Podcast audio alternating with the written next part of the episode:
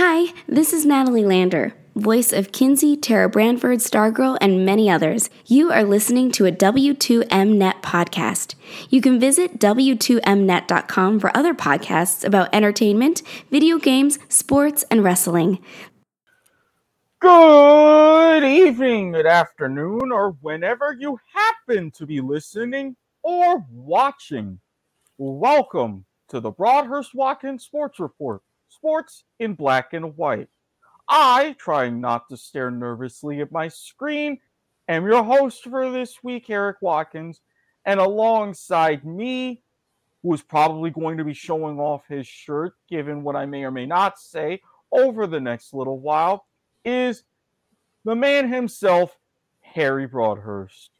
I feel like this shirt would be more appropriate for point of viewer. I mean, you're not entirely wrong given some of the stuff that we've gone into. If you're interested, youtube.com slash W2M network and check out the point of viewer archives, as well as our archives and the wonderful collection of shows here at the W2M network. So a little bit of a uh, a little bit of an odd rundown for this week's BWSR Broadhurst Watkins Sports Report, as we have a little bit of a mismatch of everything while having one overarching central theme, similar to what happened last week when we did our our stream of consciousness about the Florida Gators Iona Gaels first round NIT matchup.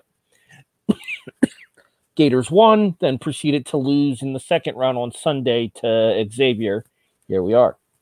So, currently on the air, as Erik tries not to stare off into the abyss, is the U.S. men's national team CONCACAF World Cup 2022 qualifier against Mexico at Estadio Azteca.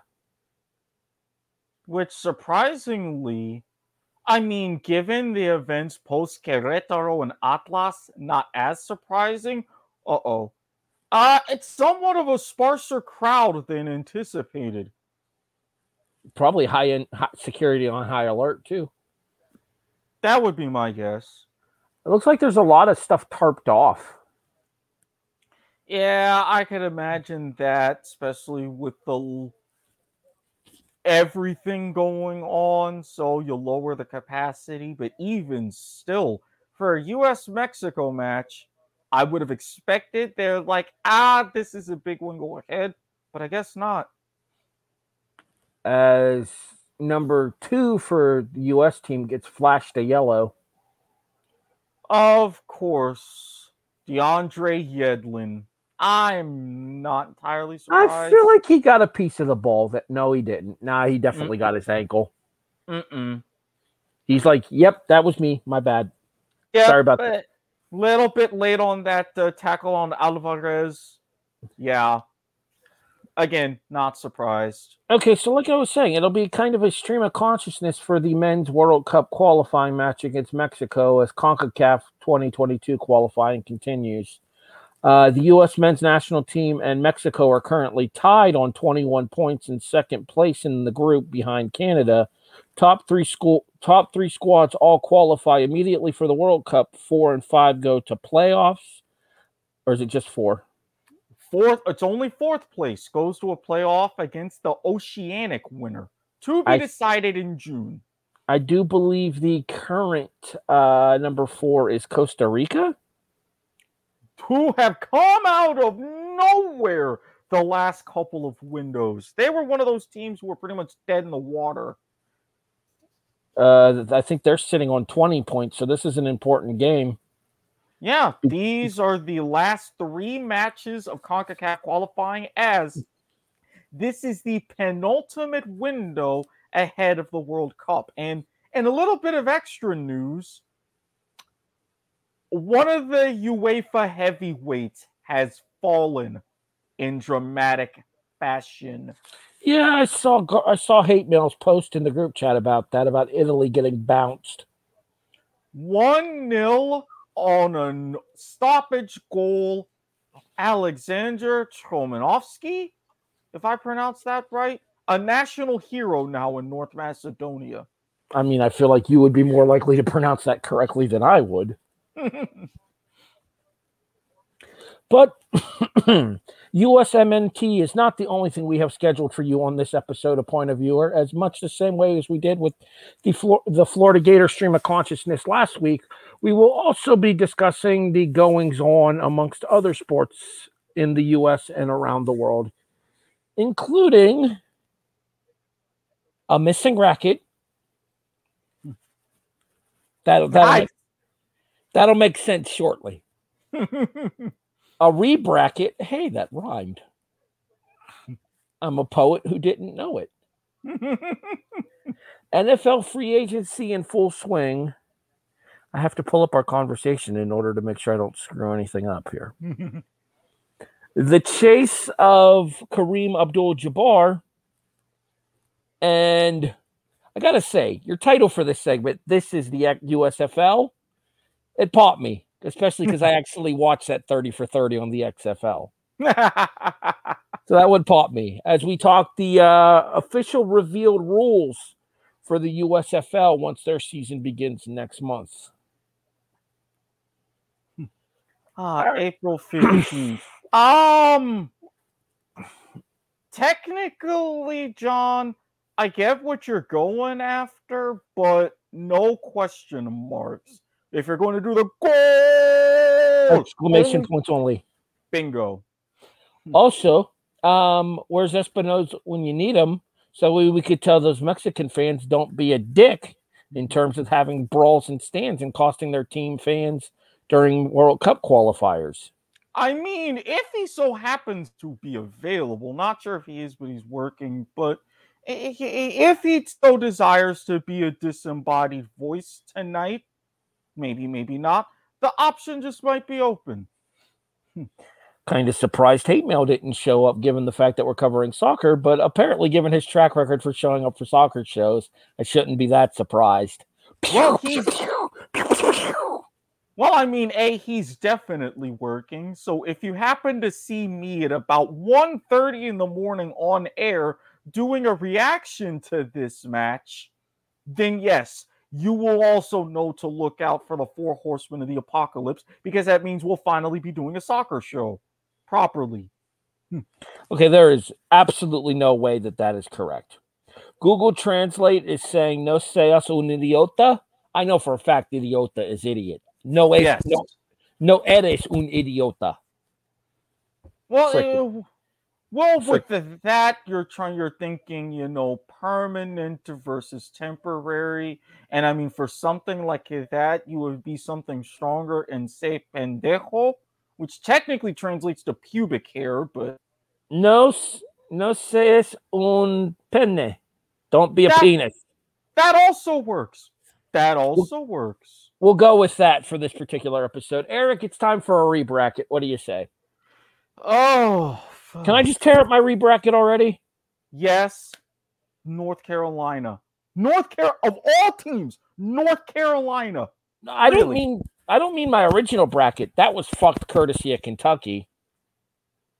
No, I mean my rebracket is fucked already too. How?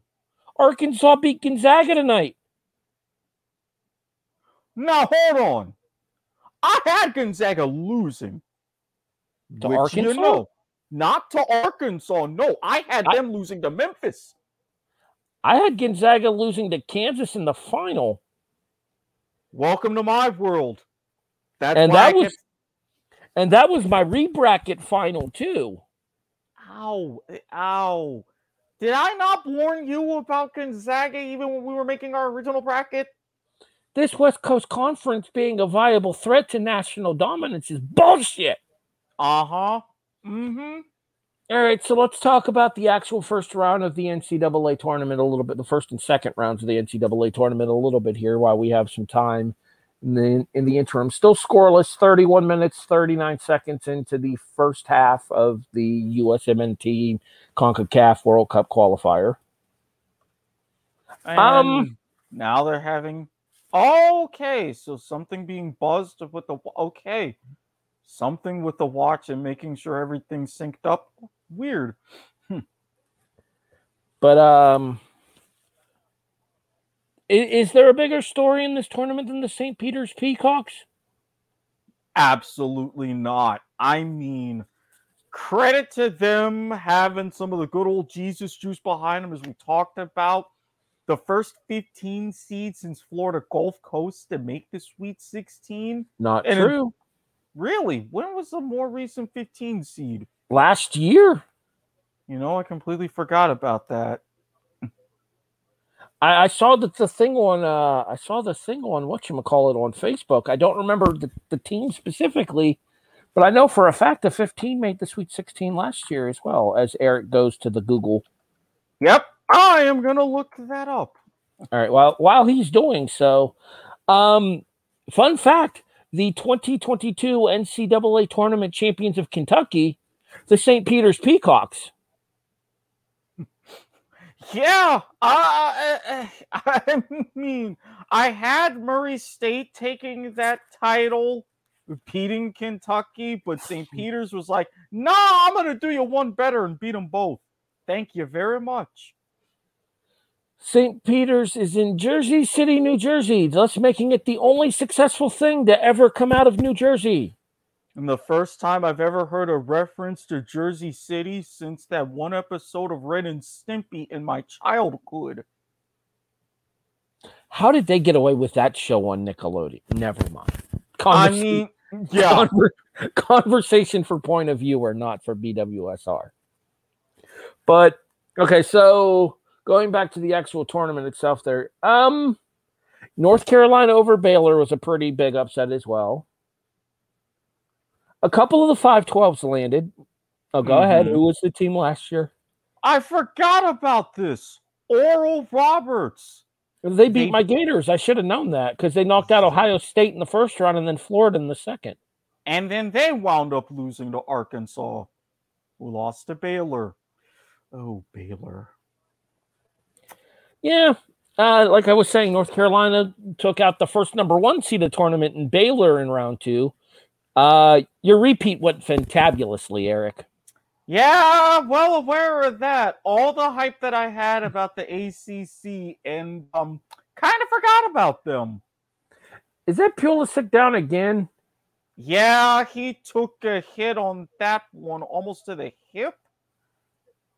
God, it, it was a great run and oh no, that was a non No, that's self that's self inflicted. Ooh, that does not look good. Oh, that's a hammy. Oh, no, he, oh. he got clipped. Watch the very tail end of it. He got clipped. Yes, I figured that he got clipped. I don't know, thought that for a second he was holding his hip, but yes, I see him grimacing. Got clipped right after the ball was saved by Memo Ochoa. All right, so you gotta gonna have to give me a quick second here. I have to uh I have to go to our friends on the non-credible academic.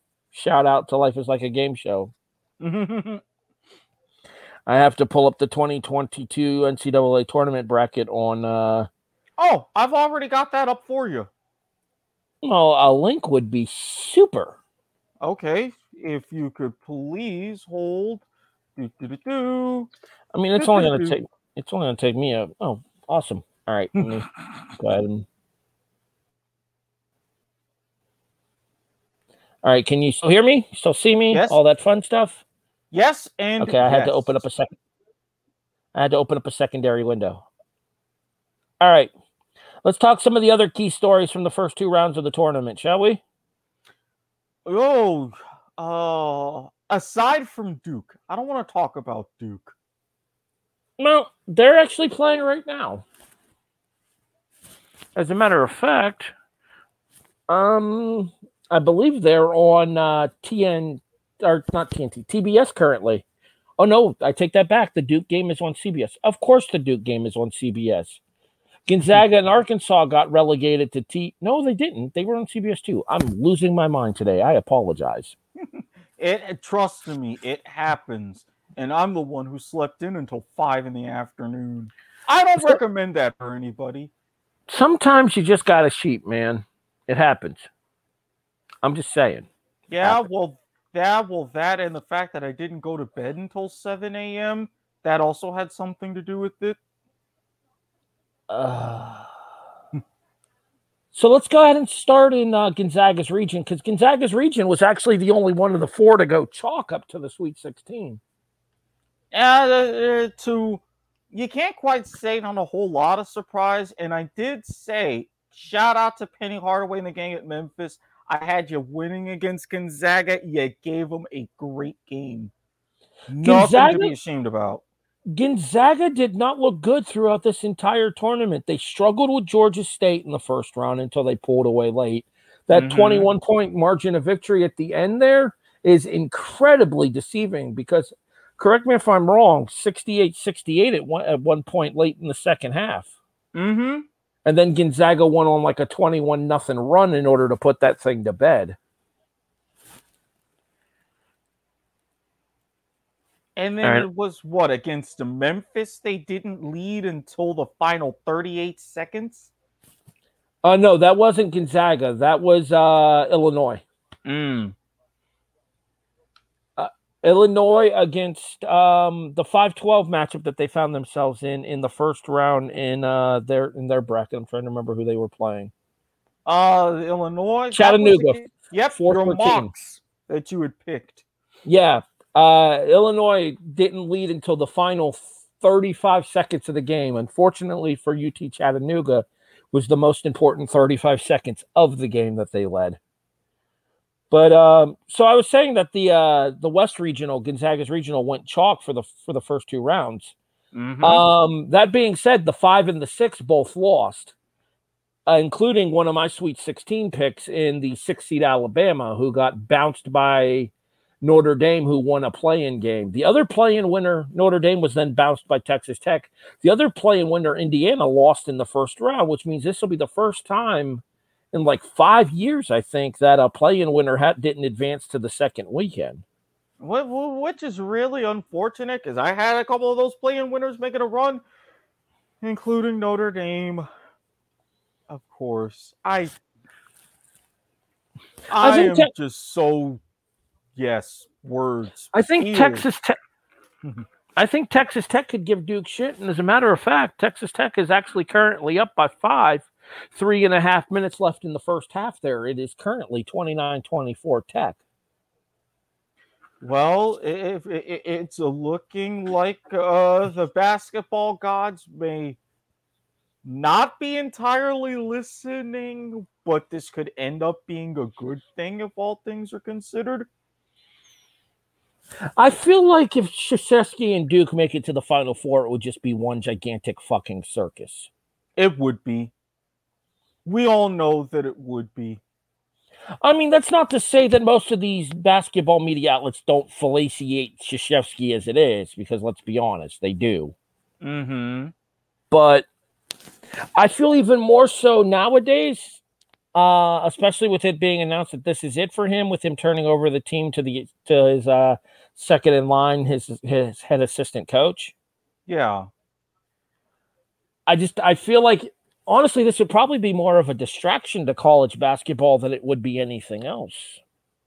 Well, but I mean, I wouldn't necessarily even call it a distraction because if you looked at it, the minute that Coach K decided, yes, this is the year I'm done, it was automatically something of a circus. And let's face it, after not having a tournament two years ago, having everything in a single location last year, this was kind well, of something that college basketball wanted and needed in a case of, oh, one big thing so we don't have to talk about the other elephants in the room. Well, more so an entire state rather than a specific location last year. The entire tournament conducted within the state of Indiana. Just multiple different locations inside of said state. Yeah, for the most part. Speaking of Indiana, Hoosiers advanced in our greatest sports movie of all time bracket.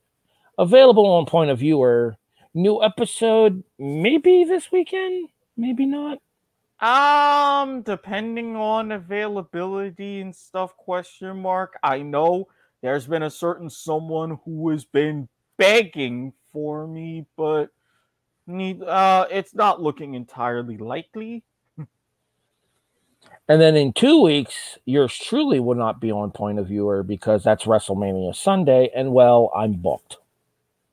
Yeah, understandable. So that's going to be another interesting show, given what also happens in the two weeks leading up to that one. Needless to say, we'll be make sure you'll be glad that you won't be there. All right, back to it. Um Okay, so let's talk about the uh let's talk about the homerism of this whole tournament here, which is something we tend to like to focus on here on the W2M network. Um it's one win away for both of us for Kansas versus Miami. Mm-hmm.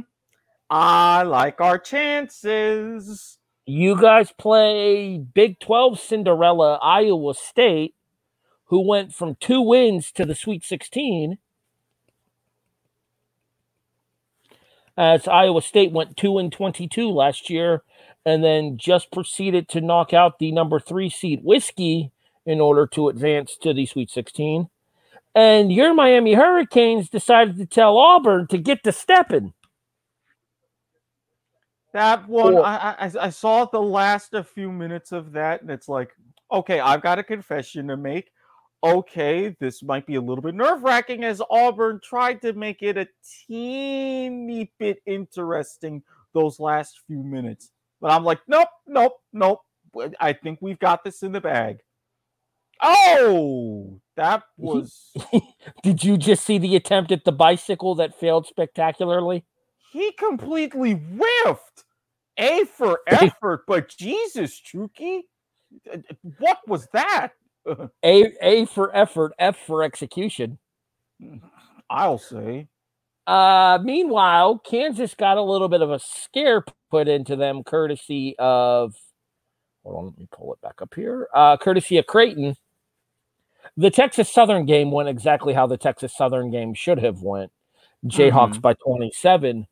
Uh, Creighton played Kansas close, and that's the reason that when we did our uh, we, we did our tournament preview last week, I said I would have preferred to play San Diego State in that matchup because I felt the Jayhawks matched up a lot better with San Diego State. Now the Jayhawks find them teams. now the Jayhawks find themselves in a situation where your prognostication comes true. Big East teams. Keep an eye on them Friars. You saw what they did in dismantling Richmond after a closer than what it should have been game against South Dakota State. Breaking news Michigan has made it through the entire NCAA tournament without Juwan Howard punching someone. Yay! Unfortunately, they're going home in the Sweet 16. Yeah. No, it's already happened. They're out. I know. I know. Villanova was like, get to stepping. And with that, I believe that takes us to our rebracket, does it not? Yes, indeed it does. Oh, brother. Okay, so we'll start in the West, and that leads us to go to Gonzaga versus Arkansas. I picked Arkansas. No, I really didn't. I, I, I, I'm about to say, I. This one, as soon as I saw that it was going chalk, I was like, well, I don't see anybody really stopping Gonzaga until you got to the Elite Eight, but whoops. To Oops. be fair, to be fair in this game, the officials were fucking awful in the second half. A pair of incredibly questionable calls against Chet Holmgren and a missed out of bounds that led to a Razorback three pointer. Dude penetrated uh, along the baseline and very clearly stepped out of bounds before he kicked it out. Wow. And even with review, the refs missed that. Never even went to a review on the call. Isn't that what the review system is there for? You would think, especially something egregious, because he, um, the C, the TN, the excuse me, the CBS announcers. It's uh, Jim Nantz, um, Bill Raftery, and Grant Hill. Mm-hmm. Um, uh, Jim Nantz points out that he's easily like six inches out of bounds, Mm-hmm. and nothing gets called. But uh, Arkansas does knock Gonzaga out, so we can adjust as required going forward as we do this.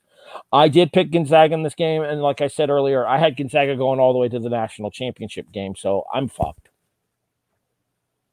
At least you know you're fucked early. Um, positive squirrel. Mm, Not really. Anywho, the other side is the game that's currently on right now Texas Tech and Duke. I am taking Duke so am I. 33 to 29. Texas Tech, 9.6 seconds left in the first half. I've just seen too much inconsistency from Texas Tech throughout the season to uh to trust them against a inspirationally driven Coach K led Duke Blue Devil team here.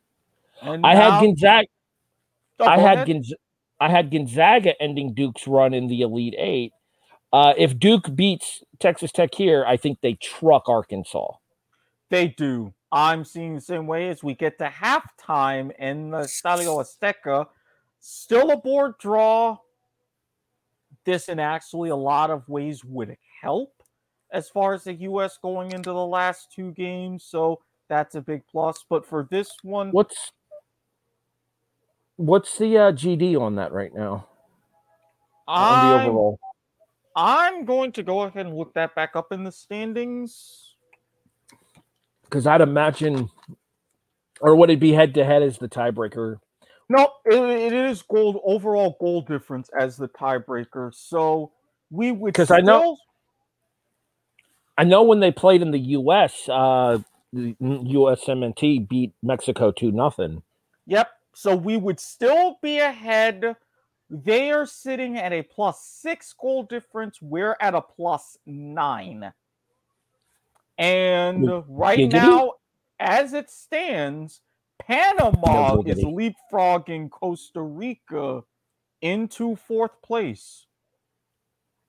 So Costa Rica's sitting on what seventeen? Yep, Costa Rica 17, Panama on 18. Aha. Well, the good news is, is if this is a draw, then both teams remain a, more than a full game clear of fourth, Mm-hmm. because this would move both the U.S. and Mexico to 22, whereas Panama would be still sitting on 18, like you just said. Yep. And Panama is on the verge of closing out a draw.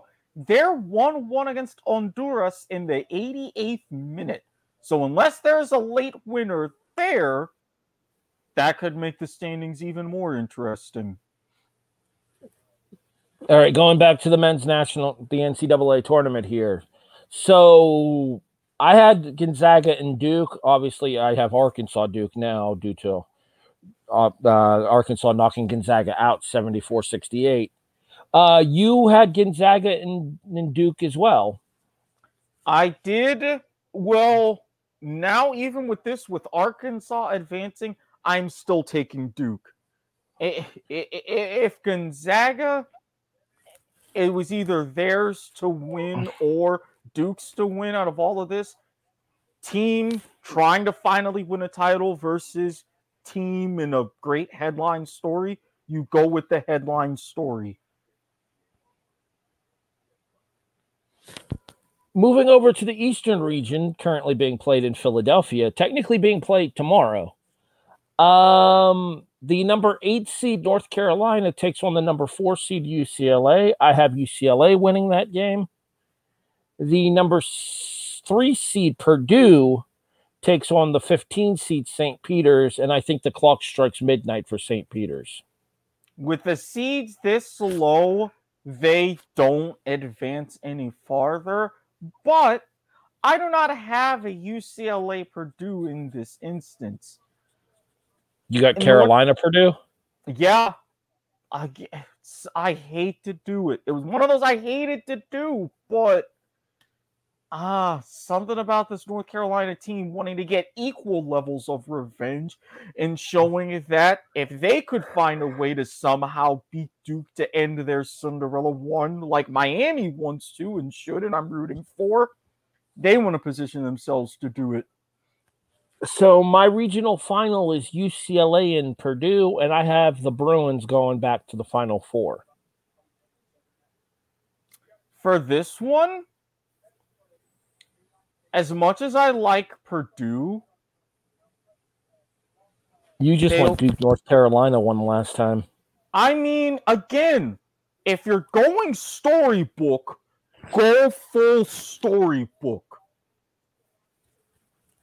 I think again, North Carolina is like, all right, set up for one more matchup. All right, moving over to the South region, we've already seen Villanova advance over Michigan. I did indeed pick Villanova in that game because my regional final was, um, if I'm not mistaken, well, my regional final was Tennessee and Arizona originally, but I because I had uh, ten, uh, Michigan out to Tennessee. Yeah, I had Michigan beating Loyola Chicago, but then losing to Illinois. How did that work out? Oh, Houston decided to beat the brakes off of Illinois in round two. Houston is currently playing Arizona over on TBS. If you give me approximately two minutes, I can get you a score for that game. All right, and while you do that, looking at this one again, I still had Michigan advancing over Villanova, but this was one of those uh, regions where I didn't have the one seed going, and I am sticking by that. I think Houston goes on, but I had Houston winning against uh, Michigan. I'll stick with that. Houston beating Villanova. I had to think for a second if I wanted to change. 31 22 Houston, 14 minutes left in the first half.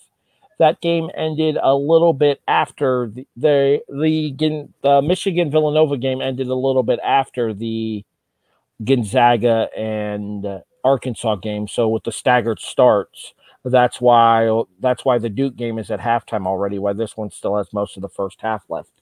Uh, Cougars up by six as Arizona just drained a three, 31 25. Uh, I picked Arizona in this game, and then I had Arizona beating Villanova in the regional final to advance to the final four. Because I picked Arizona in my original bracket as well. Uh, Gonzaga, Kentucky, Arizona, and then we'll get to the, the the other region here in a few seconds, the Midwest. Okay. All right, that actually does take us to the Midwest, and Kansas plays Providence. Yep. Are you sticking with your original prediction here? Yes, I am. I got You Providence winning. I'm at least I can't say make you say I hate it here for the third consecutive podcast. No, because Kansas is going to beat the brakes off the Friars tomorrow. Okay. All right. That's, we'll, we'll we'll see about that. We'll see. The late game in the Midwest region tomorrow is Iowa State and Miami of Florida. And I'm picking Miami. As am I. I mean, because if you think about this, especially with Ohio or Iowa State, their last two opponents from the three point line, six for 41 combined. We are a great three point shooting team. Even if they tried to slow down the tempo, Iowa State has only scored at most 61 points in their last four or five games. I think if they tried to shut us down with some sort of zone defense or turn it into a slog, we'll just get hot from the perimeter and take care of business. Iowa State coming off of a pair of five point victories uh, 59 54 over LSU, 54 49 over Wisconsin. Miami of Florida currently averaging 73 and a half points a game in the NCAA tournament, 68 66 over USC, 79 61 over Auburn. And that 79 61 game was not even that close, if we're being honest. Mm-mm. Uh, my regional final is Kansas and Miami of Florida. Yeah. I feel like that might lead to a special episode of BWSR on Sunday if it ha- on Sunday if it happens. Yes, it will. Oh, yes, it will. Because I, I, I don't think there's any way we can't do alternate commentary if that game happens. Kansas and Miami of Florida in the Elite Eight for a spot in the Final Four. Yes, please. Our Do first I- Final Four ever? Do I need to tell you who I'm picking if that happens? No, you you don't. I'm going to tell you anyway. Rock, Chalk, J, Hawk, Go, KU. You have Providence in Miami, Florida, as old Big East rivals clash once again. Ah, yes. And while go ahead. Apparently, this tournament is a requiem for the Big East. I see what you did there. I see what you did there. Sticking with the theme of 30 for 30s here tonight on tonight's show. Eh, Harry Potter should have zigged instead of zag. Flip flop.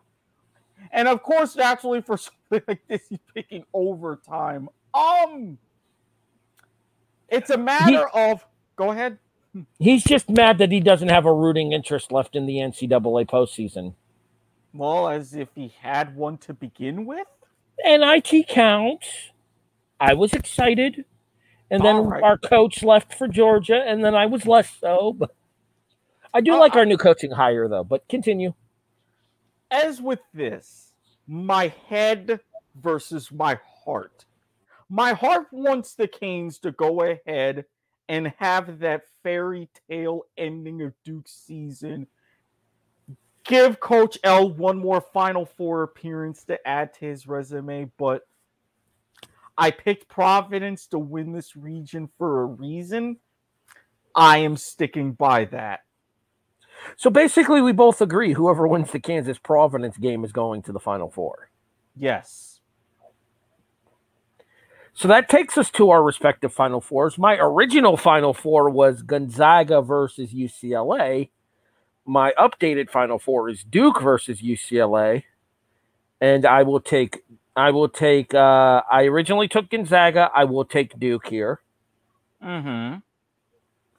On the other side, I have Arizona versus Kansas, and I'm sticking by my original prediction in that game with Kansas. So for this one, for me, my original Final Four, Duke versus Baylor. Yeah. About that. On- Yeah, that that um. Mm-mm. So for this one, Duke versus North Carolina. Cause again, Do- what fitting way?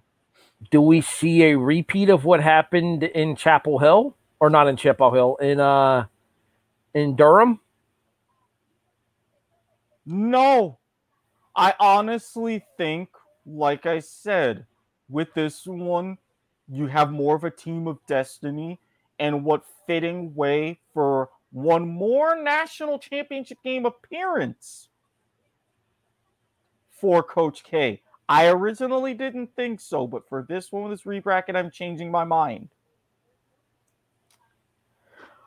For Well, my. I mean, you had Hmm? you had to change something there because your original national championship contender out of this con- this side of the bracket is out was Outski in the second round. Yeah, both of my national championship contenders on both sides, is I had Baylor beating Illinois. Illinois, you did, yeah.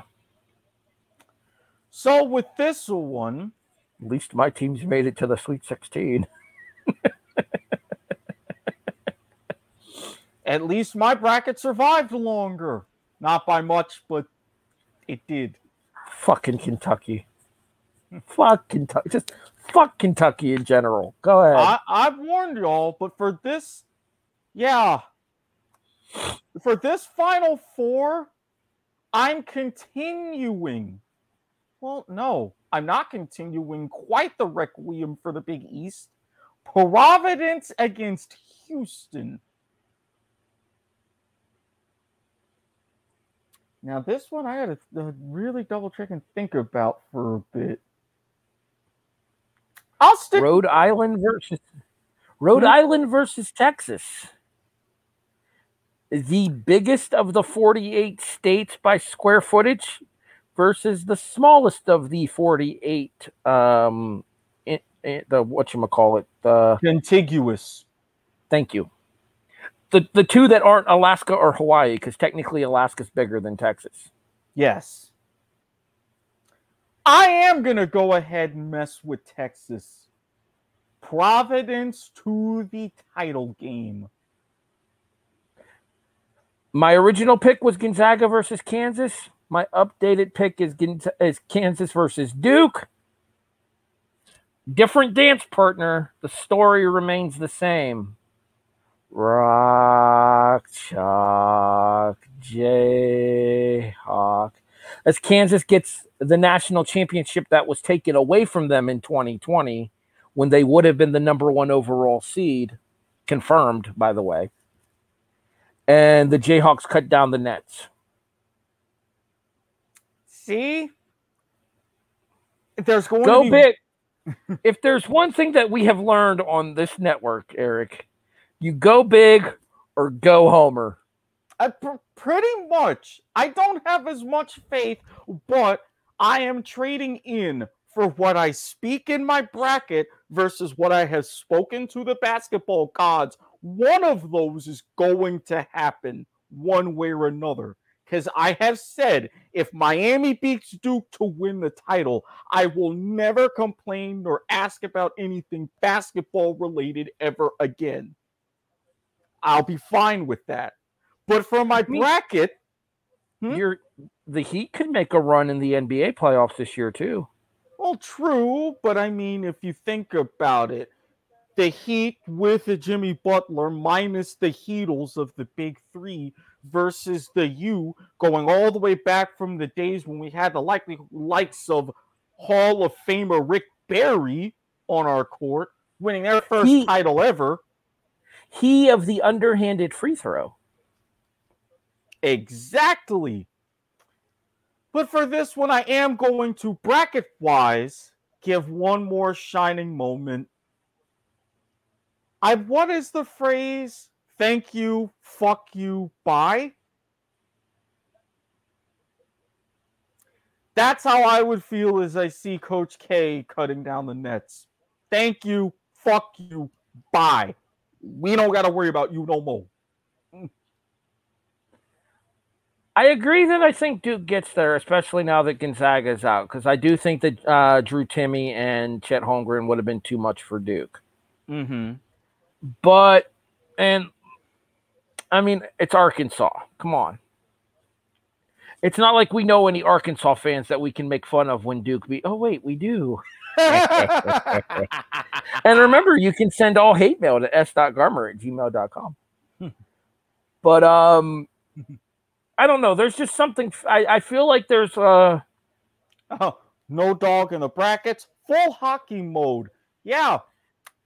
Again, how is that working, John? Your Isles are winning, but funny, I don't see them in the playoff standings. I wonder why. uh, uh, I got no room to talk. The last I saw, the Islanders were beating the Red Wings 2 nothing tonight. Oof. Oof. I mean, it's in the barn, so it's in the UBS, but still. That was the last score I saw, and that was a little bit ago. Uh, second half has started for the U.S. men's national team. Still currently on nil nil. Forty-seven minute about to start. Mm-hmm. So Right. we'll keep you guys we'll keep you guys abreast of the situations at hand there. Uh, Right. Speaking of stalker, um, my condolences first of all. The Champions League said goodbye to Manchester United, but is still going to say hello to Liverpool. The Champions League didn't do this to us. We did this to us. That was a flat out piss poor performance in the second leg. You realize that Liverpool has still got an opportunity at the quad this year? Do you really want to remind me of that fact? Wait until Erik ten Hag comes in, good sir. Wait until we go ahead and get him, or either more preferably, steal Thomas Tuchel from Chelsea. I'm just saying. Already won the Carabao, Mm-hmm. semifinals of the FA Cup, mm-hmm.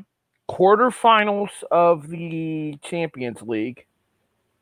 And I think we are a single solitary point behind Man City in the Premier League as well. And correct me if I'm wrong. Championship Sunday, or at least close to it, that stretch of the season. Don't you face Man City in the league? We we still have another game against Man City, and if I'm not mistaken, it's at Anfield. That oh, that You wanna t- be scary. You want to talk about your super atmospheres? Corner uh corner to the US? Did that ball get out of bounds? I believe it did. They're not showing it on the replay, but that was a great diving save by Memo on that Pulisic shot, which would have the Corner- perfect angle. Indeed, corner to the US, sent in and sent right back out. Sent right back in, but way overshot on the cross out of bounds for a goal kick. Still scoreless. Yeah. Something about us. I give credit to Weah. He were that wasn't even Tim Weah. That was Kellyn Acosta.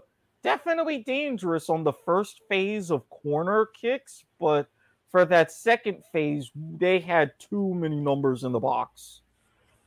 All right, we, we move forward. Uh, there's your rebracket. I'm picking Kansas. Erik is picking Duke. Both of us kind of want to see Kansas versus Miami of Florida on Sunday. If it happens, it's a huge ass if, but if it does, expect a Broadhurst Watkins Sports Report special edition live here on the W2M network. Oh, damn right. Have a Or full at the- Miami gear and everything. Or at the very least, live on Facebook at W2M Network on Facebook. And fingers crossed, Twitter, W2M Network, We- and twitch.tv slash W2M net question mark. It'll depend on what Rattledge has or doesn't have planned.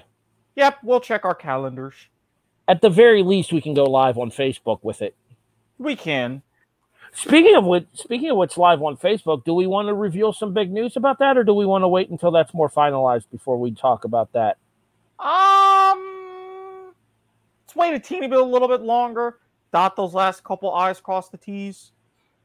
Um, Sports Report cubed, maybe, possibly. Dun dun dun. Wait, wait. Do I have that here? No, damn Do it, I get the doggo? No, I thought I thought would have had it, but unfortunately, no. no Um, dog. No doggo. Yeah, to put this another way, could our powers combine for the first round of the NFL draft? Stay tuned. Are we Captain Planeting this bitch? I mean, that's kind of like my default in this, so. I feel like you would be grass, obvious reasons. Earth! The better kind. Fire! All right, let's move on and let's get to the quickest of the topics that we can discuss here. Let's let's go from college basketball and transition over to the NBA. As the mailman delivered daily, but the king has decided to as- try to ascend to his throne. As LeBron James has passed Karl Malone for second place all-time scoring in the NBA, now only trailing the 33,000 ish of KAJ. 38,387. Really? God damn. Skyhook, baby. Look, and plus, Uh, look at how long he played. This is true. What's LeBron at now? 36 9 47 at last So- check. So two seasons probably? Um, at 10 points a game, Season and a There- half. thereabouts. So, um, probably not. Well, if the average is just right, then by the end of next season, we'll start talking about that mark. Let's ask the important question here. Does the king take the throne before he calls it a career? I do.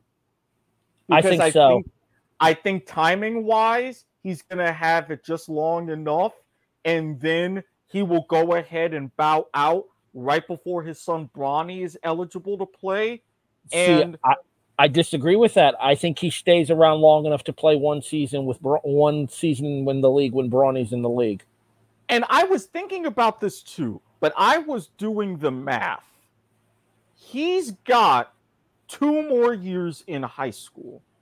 So you're talking the 2024 NBA draft if the NCAA changes the rules like the NCAA and the NBA have been talking about getting away from the one and done, either going back to the old rules being drafted out of high school or similar to what they do in college basketball, two or none, either right out of high school. But if you go and step foot in your first class, then you have to wait two years. In college baseball, it's three.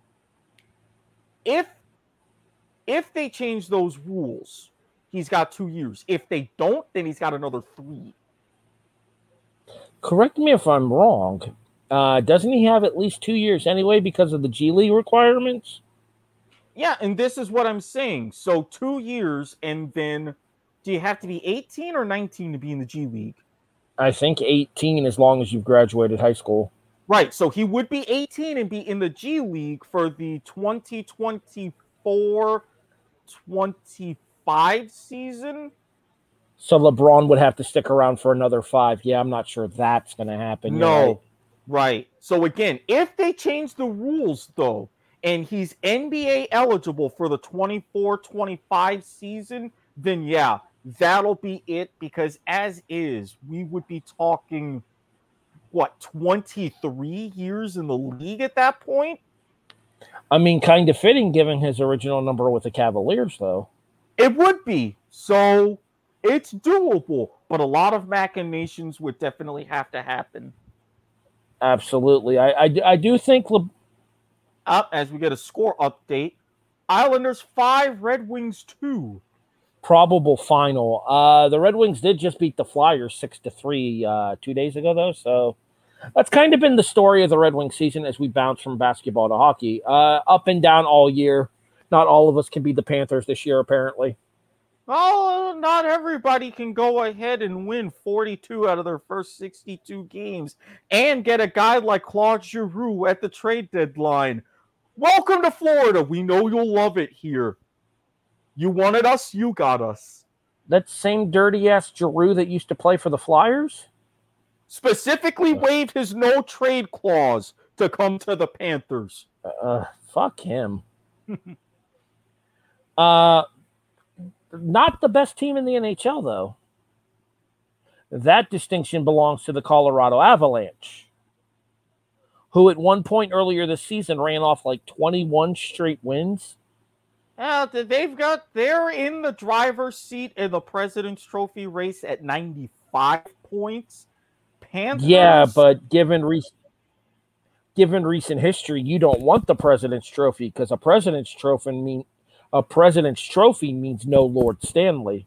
exactly. So they can go ahead and have it. And if we go ahead, take your President's Trophy, and I'll tell you what, you can get to the final. You can get to the Stanley Cup final. Rematch a 96, baby. We'll get our revenge. I might have to root for the Panthers if that happens, just because the Red Wings fan in me won't let me cheer for the Avalanche. plenty of room on our bandwagon for those couple of weeks. You're more than welcome. It's just a slightly different shade of red. It'll be fine. Oh, I feel dirty just saying that. Because aren't we in your division? You are in the Atlantic Division, yes. Ugh. All right. So from hoops and brackets, do we have anything else on the LeBron thing, or was it just basically to talk about him passing Malone and the potential for him to pass Kareem? That was it. Okay. So from hoops and brackets to rackets.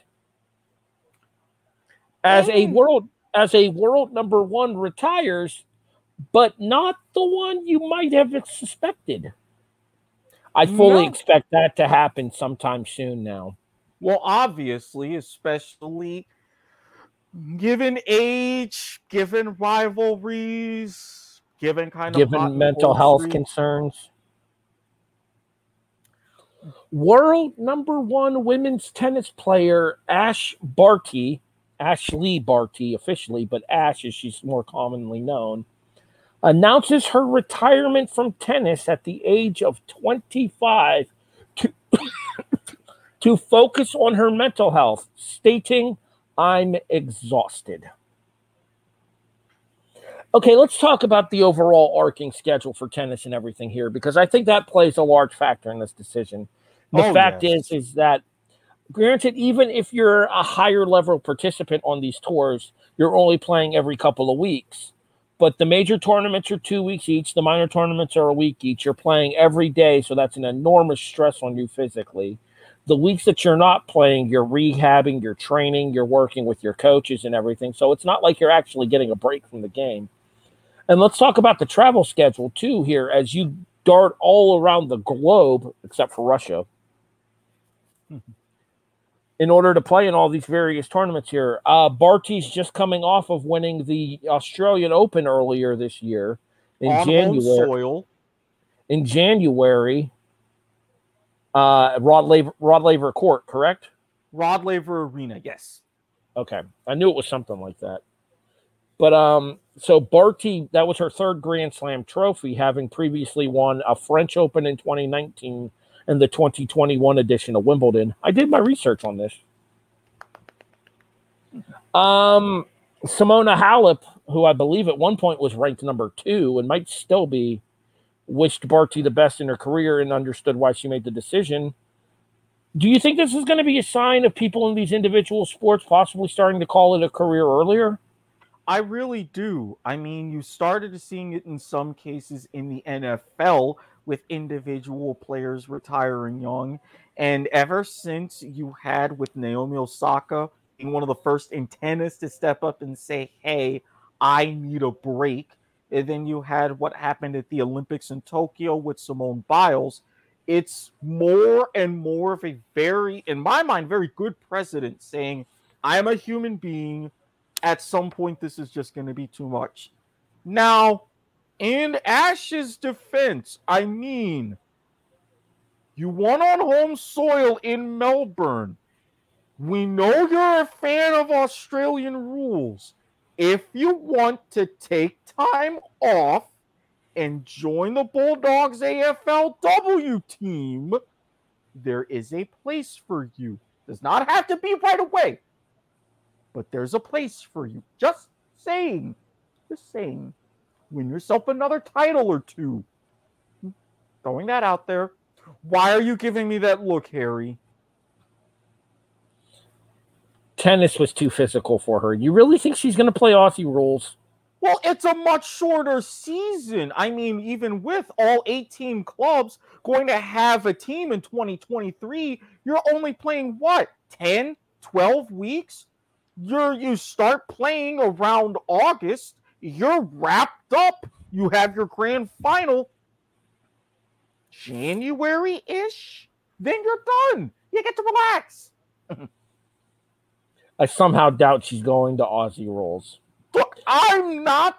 All I'm saying is, Ashley, if you happen to ever be watching or listening, it was mentioned on AFL Daily, another fine podcast, not at this network. But again, the door is open. Trivia time. You ready? Mm-hmm. Because I like doing this to you on occasion to keep you on your toes. Of course. Barty is not the first in the world's number one in tennis to retire. And the previous one that did it did it at the age of 25 as well. Name her. I'm gonna have to go back a ways. Mm, not as far back as you might think.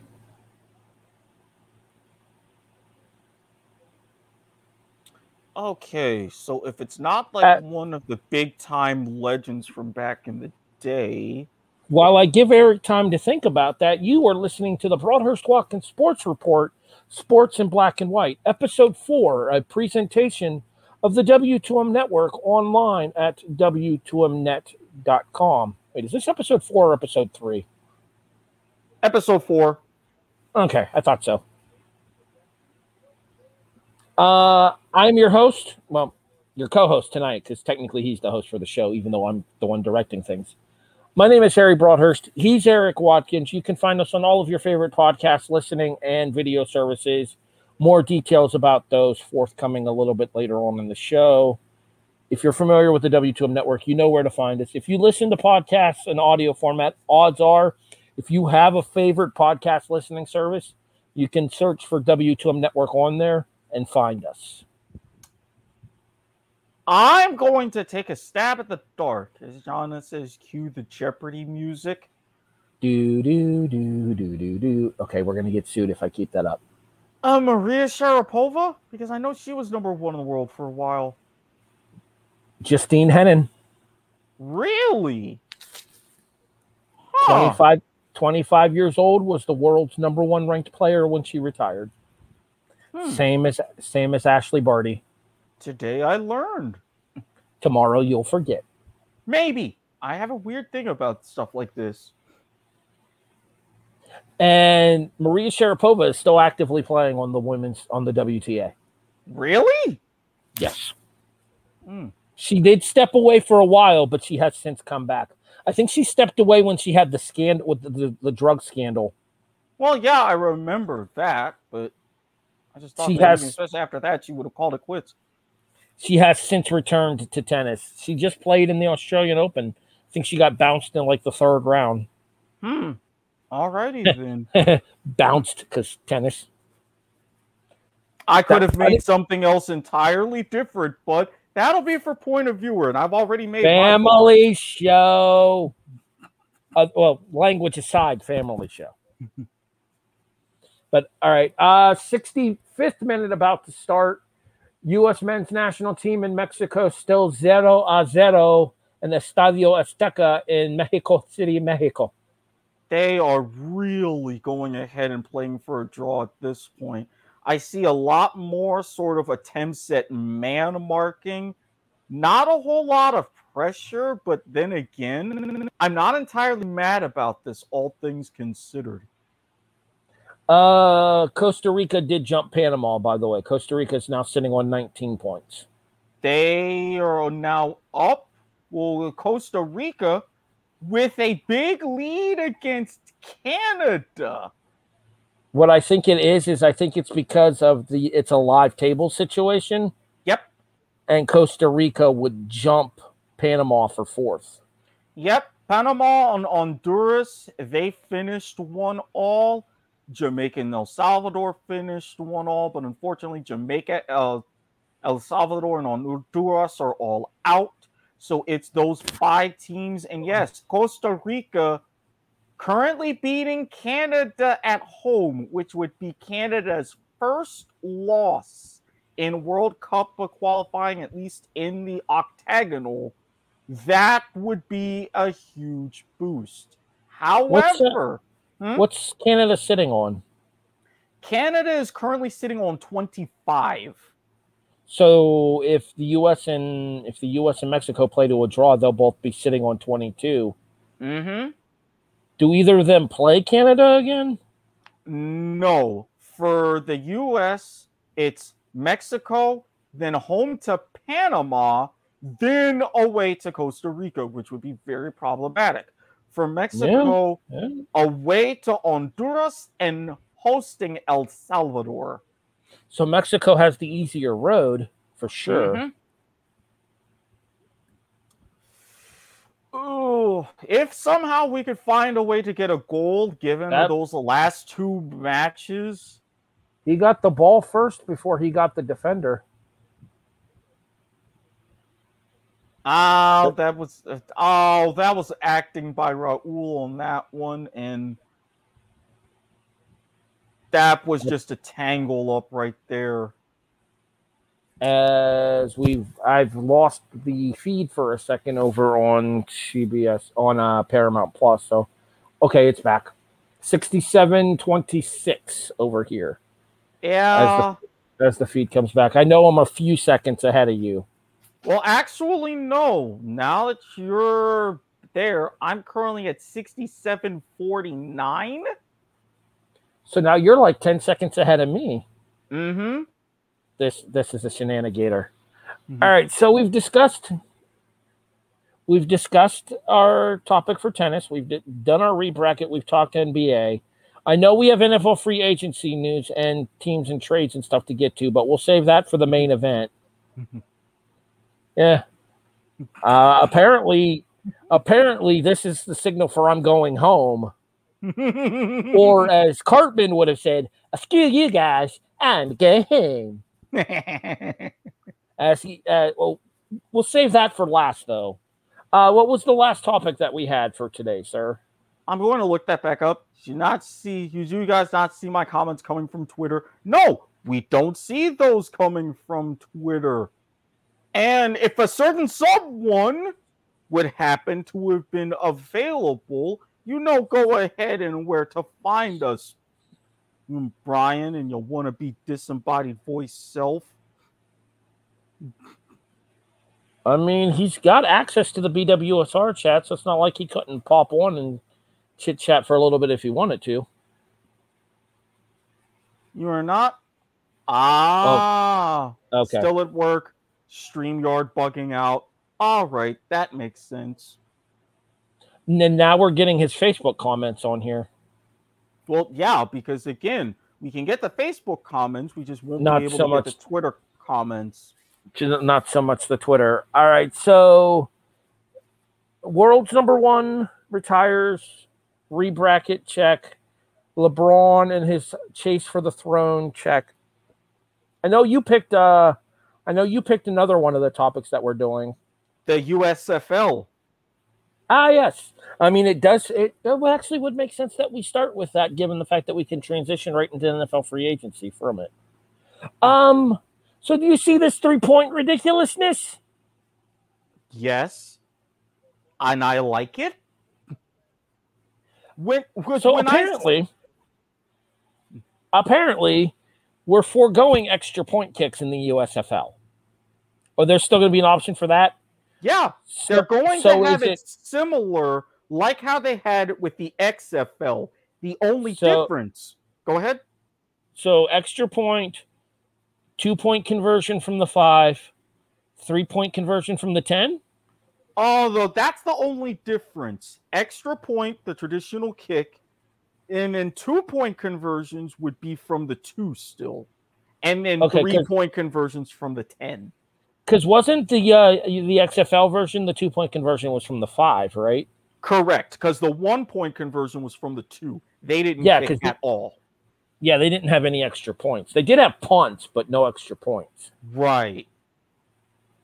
Um, yeah. So we had a chance to get a look, uh, a little bit of a look. See, I sent Eric an article a little earlier in the week that looks at the rules for the new USFL, the former Spring League relaunched, which starts in approximately a month ish, a little less than a month now. April sixteenth, I think I saw. Yes, that is your opening game. The Birmingham Stallions against the New Jersey Generals from Progressive Field in Birmingham. The Which we have- for this year. which we have talked about. That game will be simulcast on both Fox and NBC. Mm-hmm. Be the first time a game has been simulcast. I think we you said. Uh, I think you said this is the first time a ga- uh, football game has been simulcast in the U.S. since Super Bowl one. Correct. Uh, that was simulcast on CBS and NBC. Hasn't happened since. It will happen April 16th. I am excited. I want to talk about the biggest shenanigator of all these rule changes. Overtime or Yes, it is a best of three in overtime now. Yeah. Again, I am not mad about this. And for those I think it actually make I think it actually makes sense if you think about it. And the reason I say that is you have equal opportunities before going to sudden death, and it's not a fluky one and done situation either. No, and this is another one that they borrowed from the XFL. The only difference was the XFL used a best of five. I think the USFL cleans it up a lot better, doing what hockey did and making it a best of three and for sudden death. Now, if you want to make it convenient and do like how the XFL wanted with both teams lining up on each end of the field to make it even better, that'd be great. Not mandatory, but highly preferred. Let's talk about the kickoffs and the one yard separation distance. So, with that, first of all, the kickoffs are only going to be from the 25 yard line, thus guaranteeing going, returns. Going to encourage more kickoffs put in play, which I'm not sure if I like or not, just because we've talked about this before. Kickoff returns are one of the most dangerous plays in football. Well, how they have it set up, they also borrowed a bit from the USF or the XFL's rules. The kicking team can only be one yard back, so having a one yard run up to that line, and you can only have eight players from the receiving team between their 35 and their 45 yard line. So you Basic, still have that little bit, little bit distance, but everything's organized. Basically, uh, an eight-person wedge rather than a full return block. Right, right. Which I'm and, should cut should cut down on the number of contact injuries on kickoff returns. Right. Plus, the ball has to be or has to travel 20 yards, and a member from the return team has to still touch it first in that case. They do have the option for the onside kick, also from the 25 yard line, but instead of the onside kick, you can instead have a fourth and 12 from the 33. Yeah, I was going to say that uh, fourth and 12 from the 33 thing. Honestly, I think getting rid of the onside kick is probably the best thing for football. A, it's a very low risk of conversion, anyways.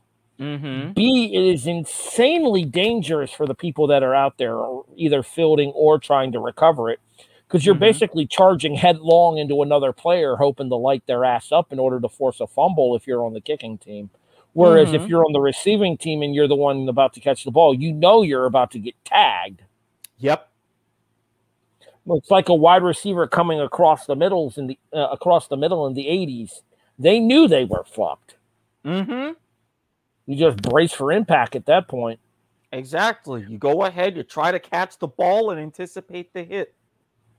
Or as I've heard it phrased in other places, you bend over and kiss your ass goodbye. Essentially. So we have the the different scoring options. We have the overtime. What do you make of the overtime shootout? Do you like it? I do. I love it. Again, you have like the NCAA style with how they've embraced the two point conversions. And again, if you want to win, you don't just need to score, you need to score and stop. I think in the NFL, with the teams that are making overtime rule proposals, as has been talked about today, they need to consider this as something of an extra option, at the very least for the regular season. Fourth quarter rules will also apply in the last two minutes of the first half as well, which I think is an improvement. Yeah, that's actually borrowing from the original USFL where they had the college rules. The clock stops, and the clock stops for a first down inside those last two minutes. The link that I sent you, the ESPN link, make sure we uh, put that in the show description. Gotcha. And the reason being is that I'm about to quote verbatim because you just mentioned the, the college rules here. The penalty for defensive pass interference will mirror the NCAA rule with exceptions. First, a defender intentionally tackling a receiver beyond 15 yards would become a spot foul. The penalty would be a spot foul if it occurs 15 yards or less from the line of scrimmage, or a 15 yard penalty from the line of scrimmage if the spot of the foul is beyond 15 which means it's going to leave a little bit of officials' discretion as to intent. But I think that you're going to see the option of not necessarily punishing. You did hear that. We'll, we'll get back to that in a second, Brian. But you all have the option to not necessarily punish defenders for tough defense by instead of hitting them with a spot of the foul, you're just going to give them the 15 yarder rather than say a 30, 40, 50 yard penalty for pass interference on tight defense.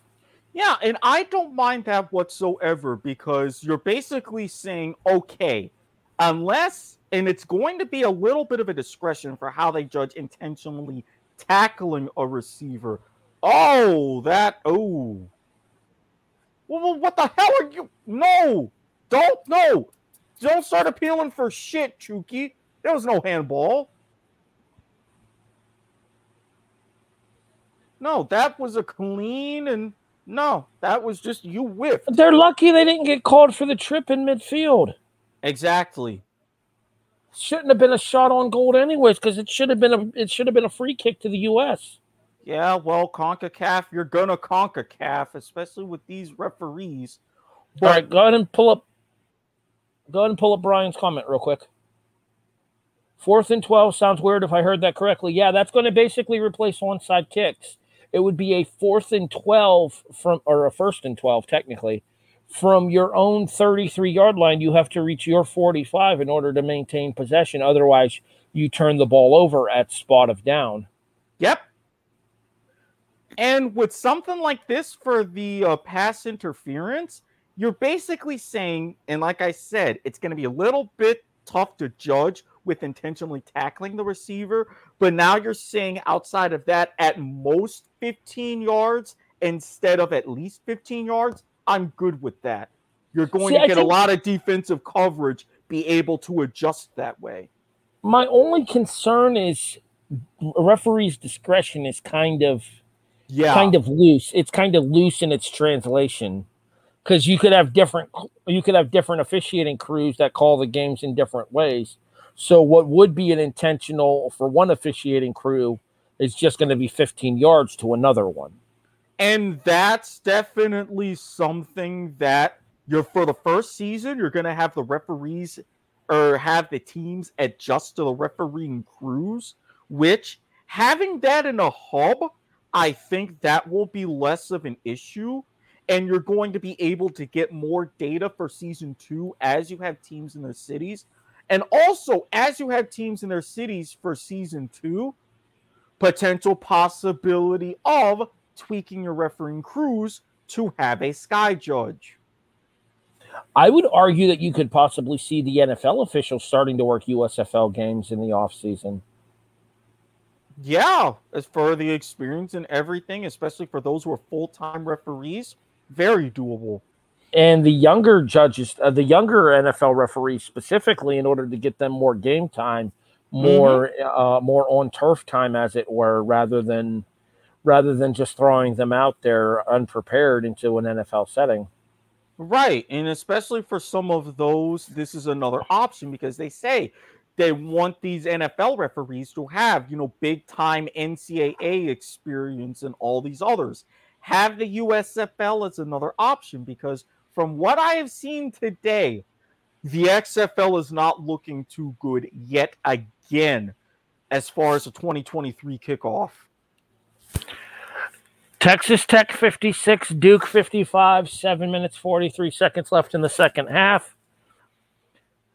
Houston 40, Arizona 37, 14 minutes and 14 seconds left in the second half. Arizona almost cut it to one.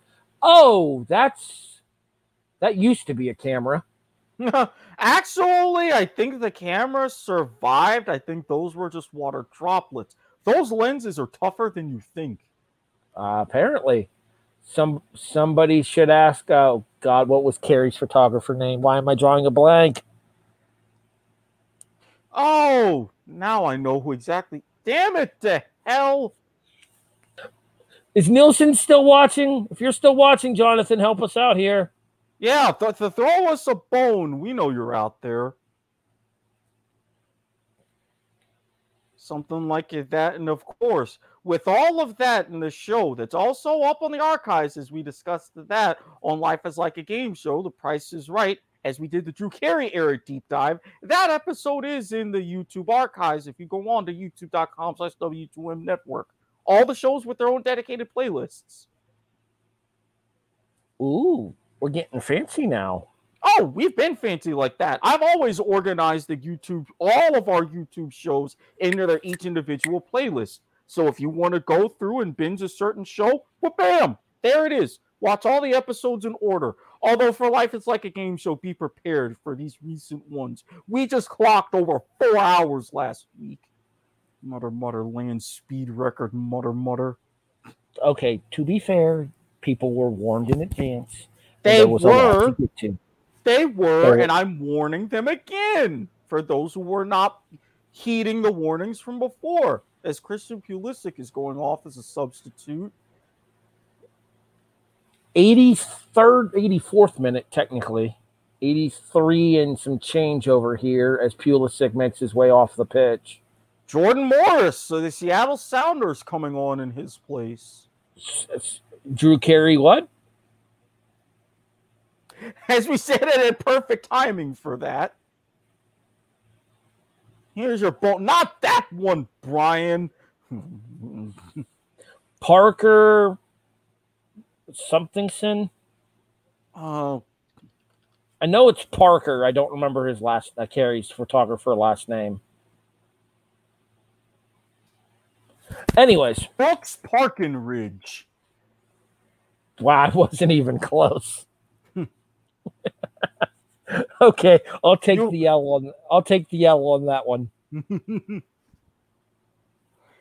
so for something like this, we have an idea with our co- different coaching staffs. Kevin Sumlin getting another shot. You're getting more of your. Former for... Kevin Sumlin, the former A and M coach, yes. Yes, with Johnny Manziel. And there was a lot of talk of him coming to the USFL. He's opted to go into the fan controlled football league, which do not even get me started on what's going on with that. We'll be here a whole other two hours. I would really prefer not to do that. No, that no. I'll catch you up off air in that case. Very well. All right. So, do we have anything else from I just oh, uh one one official replay per coach per game. All replays handled by the Fox Sports Control Center in Los Angeles. No Sky Judge for season 1, which is a little disappointing. Well, again, with having everything in a single hub, I definitely understand that. I think as you're moving away from the hub in Birmingham and getting teams into their home markets for season two, rather than have everything controlled in Los Angeles, you're going to go ahead and see the sky judges and everything more on site. See, I would just have an overall sky judge at each of the games. Somebody that's in constant pull up Brian's comment right here. You can't have football without a sky judge. I'm sorry, it's just necessary at this point. I agree with Brian. No, and, and I completely agree. I completely agree with the whole mentality of it. With how much technology we have now, you can't have one, in my opinion. Now you can't not have one. Yeah, you can't not have one. It depends on the setup at Progressive Field where the UAB play, Blazers play. If they have everything set up to potentially be able to have a mm. sky judge and handle everything on site, then you should absolutely have one. I don't know if they do or not. See, if I would imagine not. And they don't implement it, then that's a problem. See, I would imagine not, though, given the fact that it's lower tier D1 college football with Conference USA.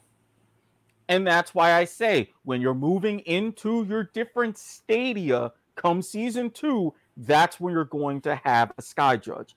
But I prob- do like. Oh, go ahead. And I was going to say, and probably have different camera angles set up specifically for the sakes of games at those at those stadiums as well.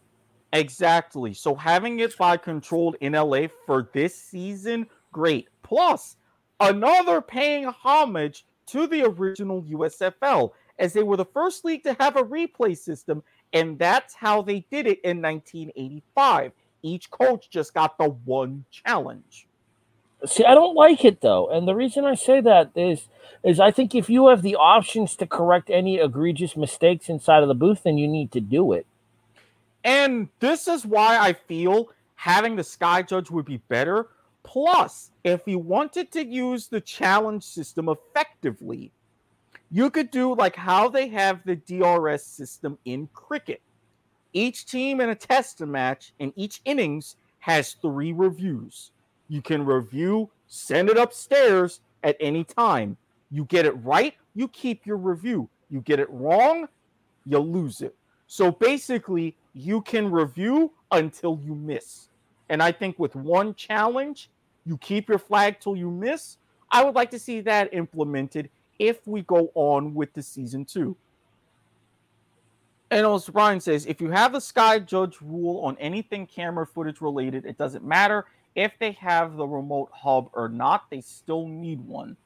They may not necessarily have to be local in stadium, but I think it's needed that a Sky Judge should be in a booth, being able to ping the head red and say, Absolutely hey, what I was this is a review, or hey, you need to overturn your call. And again, And- if they could somehow implement that, I don't know with the season being this close, or maybe during the season, or even for the playoffs in Canton, the sooner they can implement that, the better for those exact reasons. Yeah, I would imagine the fact that we're so close to the start of the season is probably why we're not getting the extra added amenities that we might have gotten had this been a little bit better planned out. Right. And again, since they have their playoffs and they've decided at Canton, Ohio, maybe something for the playoffs this year. And then if all goes well going into year two, you're going to have it on a more regular basis. If they don't implement it beyond year two, then again, that is a serious problem. All right, let's get to it. Let's move over from the USFL to the National Football League. And oh boy, okay, one kind of side story about one of this I want to talk about when we get to the right signing for Kansas City. Because I had to rub someone's nose in it a little bit on Twitter when I mentioned this. I'm going to start with the official results uh, from the Cleveland thing first, because we kind of briefly talked about it last week, but we didn't get a chance to go fully into it there. Mm-hmm. As the Eagle has landed from Houston in Cleveland, Deshaun Watson is now a Cleveland Brown. Five draft picks later, three firsts, a third, and a fourth. And the money.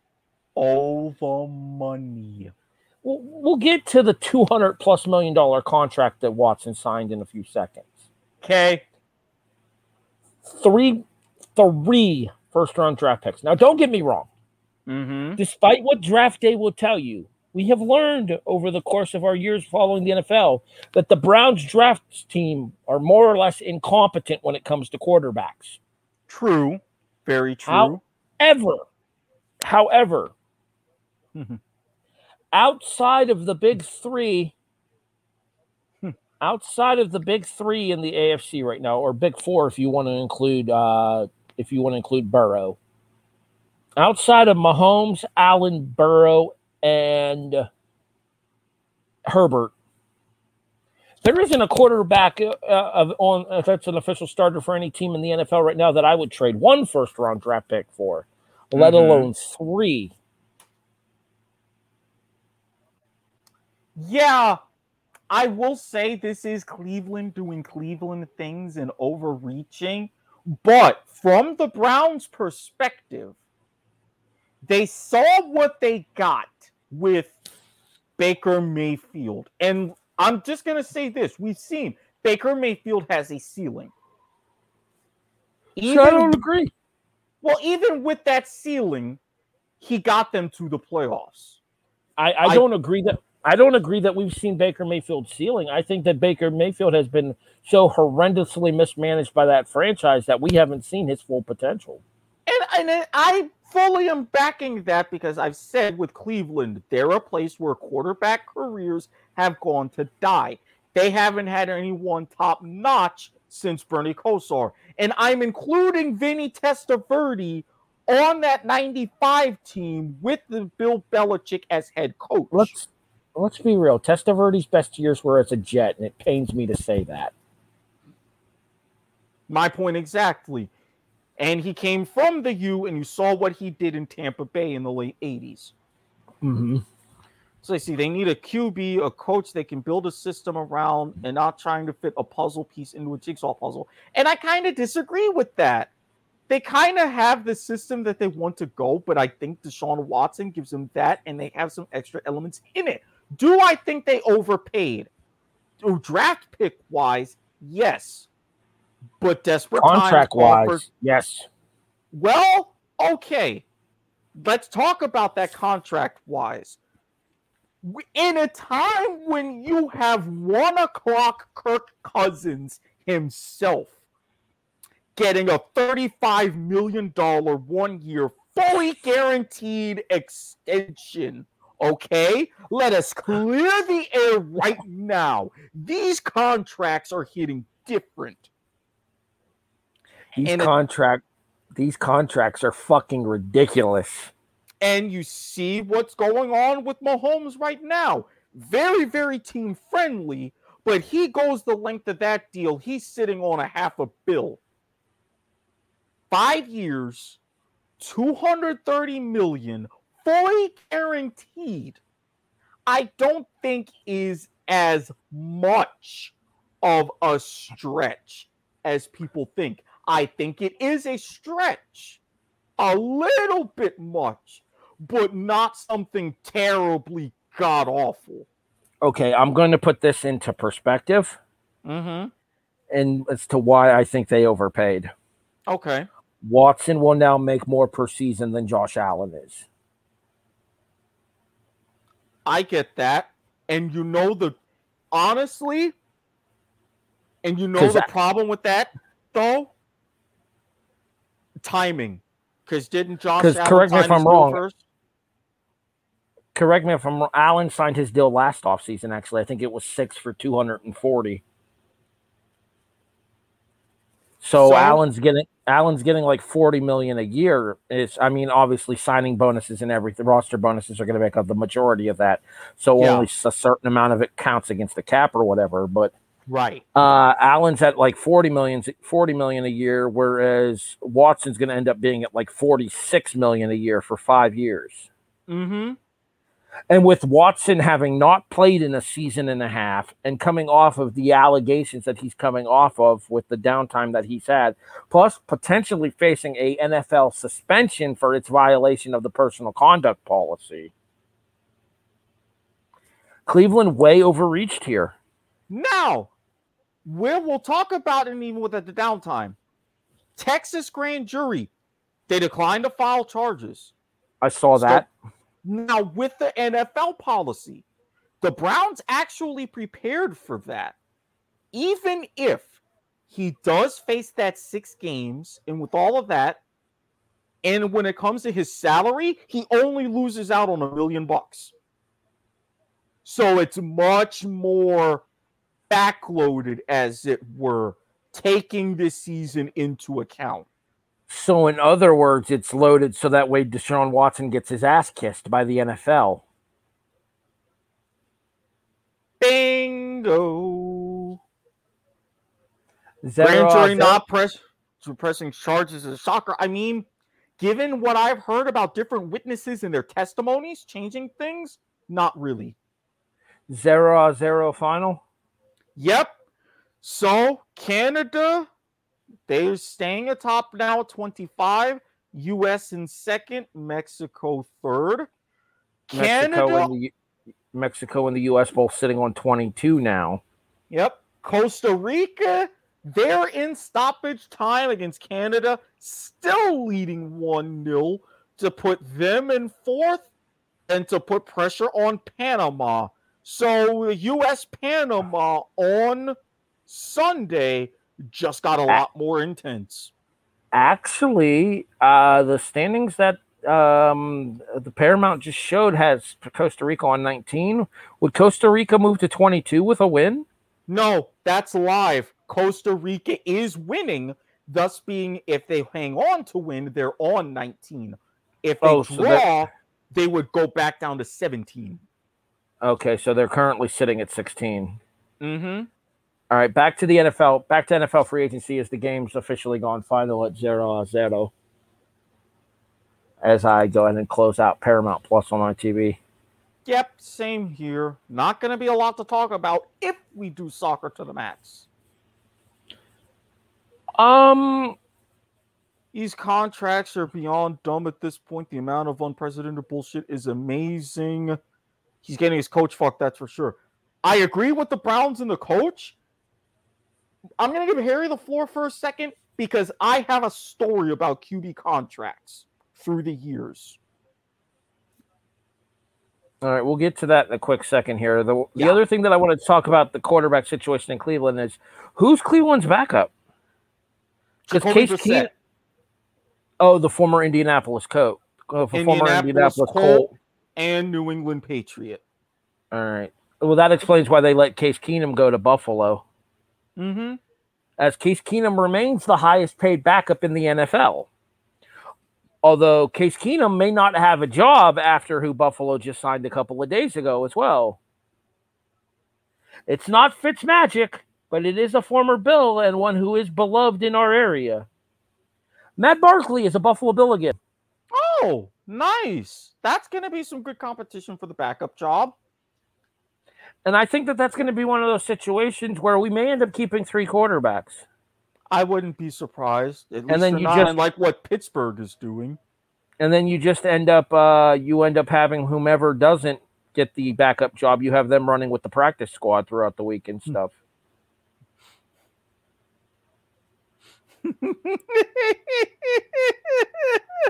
I should have never gave these players so much damn money. Like I said, I have a story about that. all right do you want to go to quarterbacks do we have any other oh we do have another quarterback news that i feel is relevant here because we were just talking about it in the sports group chat today Mm-hmm.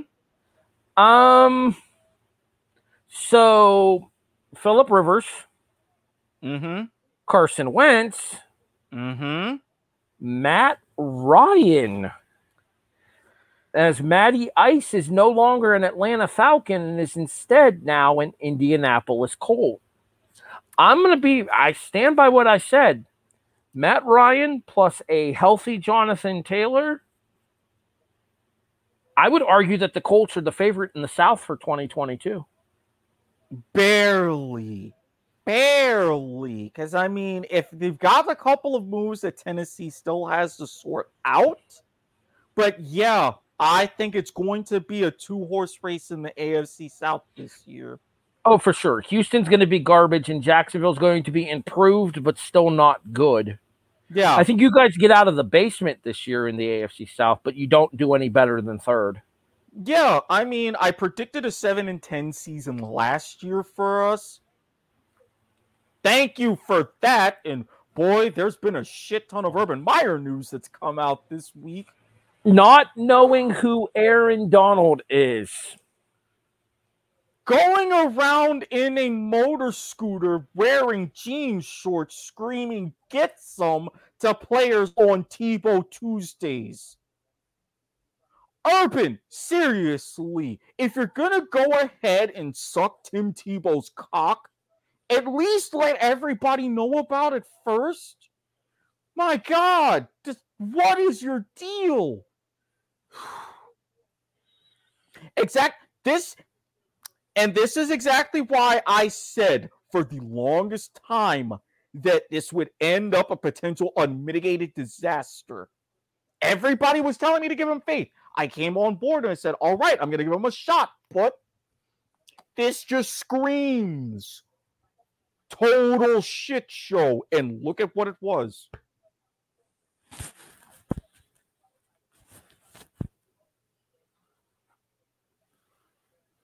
Yeah.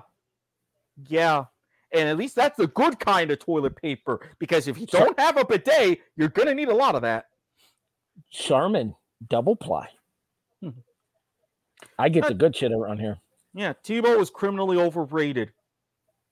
I'm not going to disagree with you there. I called that when he was at Florida. Collegiate Tebow was outstanding.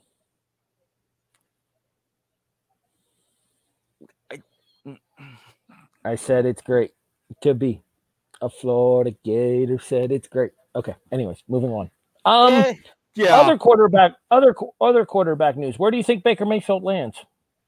Because he won't be a Cleveland Brown. I think we can definitively agree on that. I mean, honestly, who do they have behind Matt Ryan in Atlanta? Um, didn't they just draft a quarterback like last year in like the second or third round? That's what I'm saying. Because if anything, if you're talking open quarterback spots, I don't think Baker Mayfield would be horrendous in Atlanta. Did you hear the rumor? Baker Mayfield, Pittsburgh Steeler. Okay, so Baker Mayfield, Mitch Trubisky, Mason Rudolph, Dwayne Haskins. Okay, A, if Mayfield signs, Rudolph is gone. I mean, in fairness, Rudolph is probably gone anyways because Trubisky and Haskins are enough. And everybody enough of, en- enough of what, good sir? Enough of what? that is a whole ass quarterback room full of garbage. God. I don't even like Pittsburgh, and I feel bad for them. Jesus. There was talk going around that uh freaking Malik Willis, a Liberty, Pittsburgh was going to target him in the draft too. Yeah, because apparently, like with pro day and everything now, he's considered the top quarterback. Which, when you're beating out a guy like Teddy Two Gloves Pickett, I... what did you just call him? Two Gloves. No, his first name. Kenny. Okay, I I thought you said Teddy. I wanted to make sure you said Kenny. Yeah, Kenny Two Gloves Pickett. See, Kenny Pickett would make sense to the Steelers given the fact that he's a Pittsburgh kid. He went yeah. to the University of Pitt. But... I know he went to the University of Pittsburgh and fuck him because of it. Did I say that out loud? No, I'm not bitter. The point being is that that's one of those situations that would make sense, similar to a guy like, uh, correct me if I'm wrong, similar to a guy like Marino would have made sense to stay in Pittsburgh in mm-hmm. the 85 in the 85 draft, but he instead got snapped up by Miami instead. 83, but yes. That's right. The 83 draft was Marino, Elway, and Kelly. Marino, Elway, Kelly, Blackledge. Todd Blackledge, the college football commentator? Mm-hmm. He was a Buckeye, right? No. Penn State. Really? Yeah, really. See, I used to be really good at the college game. I, mm-hmm. I've not. I've, I've I've slipped off. All right, so let's talk quarterback salaries while I prepare the rest of the notes for our free agency signings. Go ahead and take the floor because I'm going to do some. Uh, I'm going to do some research. And I'm glad that you mentioned Dan Marino. Going back, and we talked about this song. With, and we talked about this song I have with the Drake lyrics, "Contract Like '91." Dan Marino. At the time, after having a lot of success early in his career. This, mind you, without anything really existing like free agency back in those days. Marino was looking to request a trade and wanted out of Miami at the end of both the 88 and 89 NFL seasons. It didn't necessarily happen. So, in 91, with the Dolphins front office, Don Shula, everything was pacified and he had a press conference. At the time, signing the richest contract in NFL history, right around the level of Dan Fouts, as big as some of the contracts, evil, not as big as like a Doug Flutie in the USFL when he had his, or Herschel Walker. And at that contract, at that time, was only one and a quarter million dollars a year. And Dan Fouts' was maxing out at about 1.4. And even at these, after he signed that five year deal and he spoke about the contracts five years from now in 1996, there might be a $5 million quarterback, a $10 million quarterback. Over time, when you have the game change as it has, less of a focus on defense, less of a focus on running, more of a focus on passing, changing the rules, the ratings, the star power, etc., etc. Quarterbacks have become the foci of the National Football League. And I mean, if we've seen this, if the two great starting quarterbacks, you're going to see them in a TV game one of them is hurt, one of them is sitting, or whomever, all of a sudden ratings go down the tubes. And now with the likes of Joe Buck and Troy Aikman going ahead and calling Monday Night Football, Al Michaels joining Kirk Herbstreit and calling Thursday Night Football for Amazon Prime. You're going to want to keep in those big draws. And with the salary cap the way it's gone, in a large part because of this revenue from these TV deals, over 200 million per, the percentage of the salary cap is still very reasonable, even with these ridiculous contracts. Chiming in real quick here. So Michaels to Amazon Prime with Herbstreit. Yes. Assuming that means Collinsworth stays with a- NBC. Yes. Tirico? Correct. Okay. Well, I mean, that does make sense because they've been kind of training, uh, what's her name, in order to take over the studio show. Right. And this was also part of the succession plan for Drew Brees as well. Call games for Notre Dame, be in the studio for Football Night in America. Now that Al Michaels' contract had expired and he left, bring in Tirico and then eventually bring in Drew Brees for Sunday Night Football. Brees along with Tirico to call Sunday Night Football once Collinsworth steps away. Exactly. Uh, the answer to your question about the Atlanta Falcons is Marcus Mariota. So yeah, Mariota and Baker Mayfield.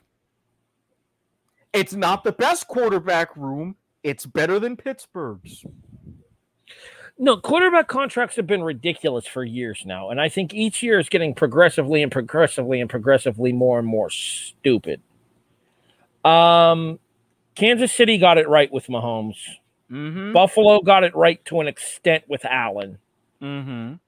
I, I, I worry about the amount of guaranteed money with Allen, but at the same time, I understand the necessity to keep Josh in Buffalo. Right. Kid, the kid bleeds Buffalo blue and red. Mm-hmm and this fan base has adopted to him like no quarterback we've had since JK QB 12. So I, I, understand the desire for, for certain teams to keep their franchise quarterbacks. But the thing that we're learning more and more in these days in the NFL is that nobody's spot is safe regardless of the team. Nope. For example, we were thinking about talking about the fact that the Chiefs had a potent one two wide receiver punch now with Tyreek Hill and Juju Smith Schuster after Juju signs a one year deal with the uh, Chiefs. and then Kansas and then Kansas City turns around and trades Tyreek Hill to the Miami Dolphins. To be the highest paid wide receiver in NFL history. Four years, 120 million, 74.4 million guaranteed, and and and Kansas City gets a bonus treat.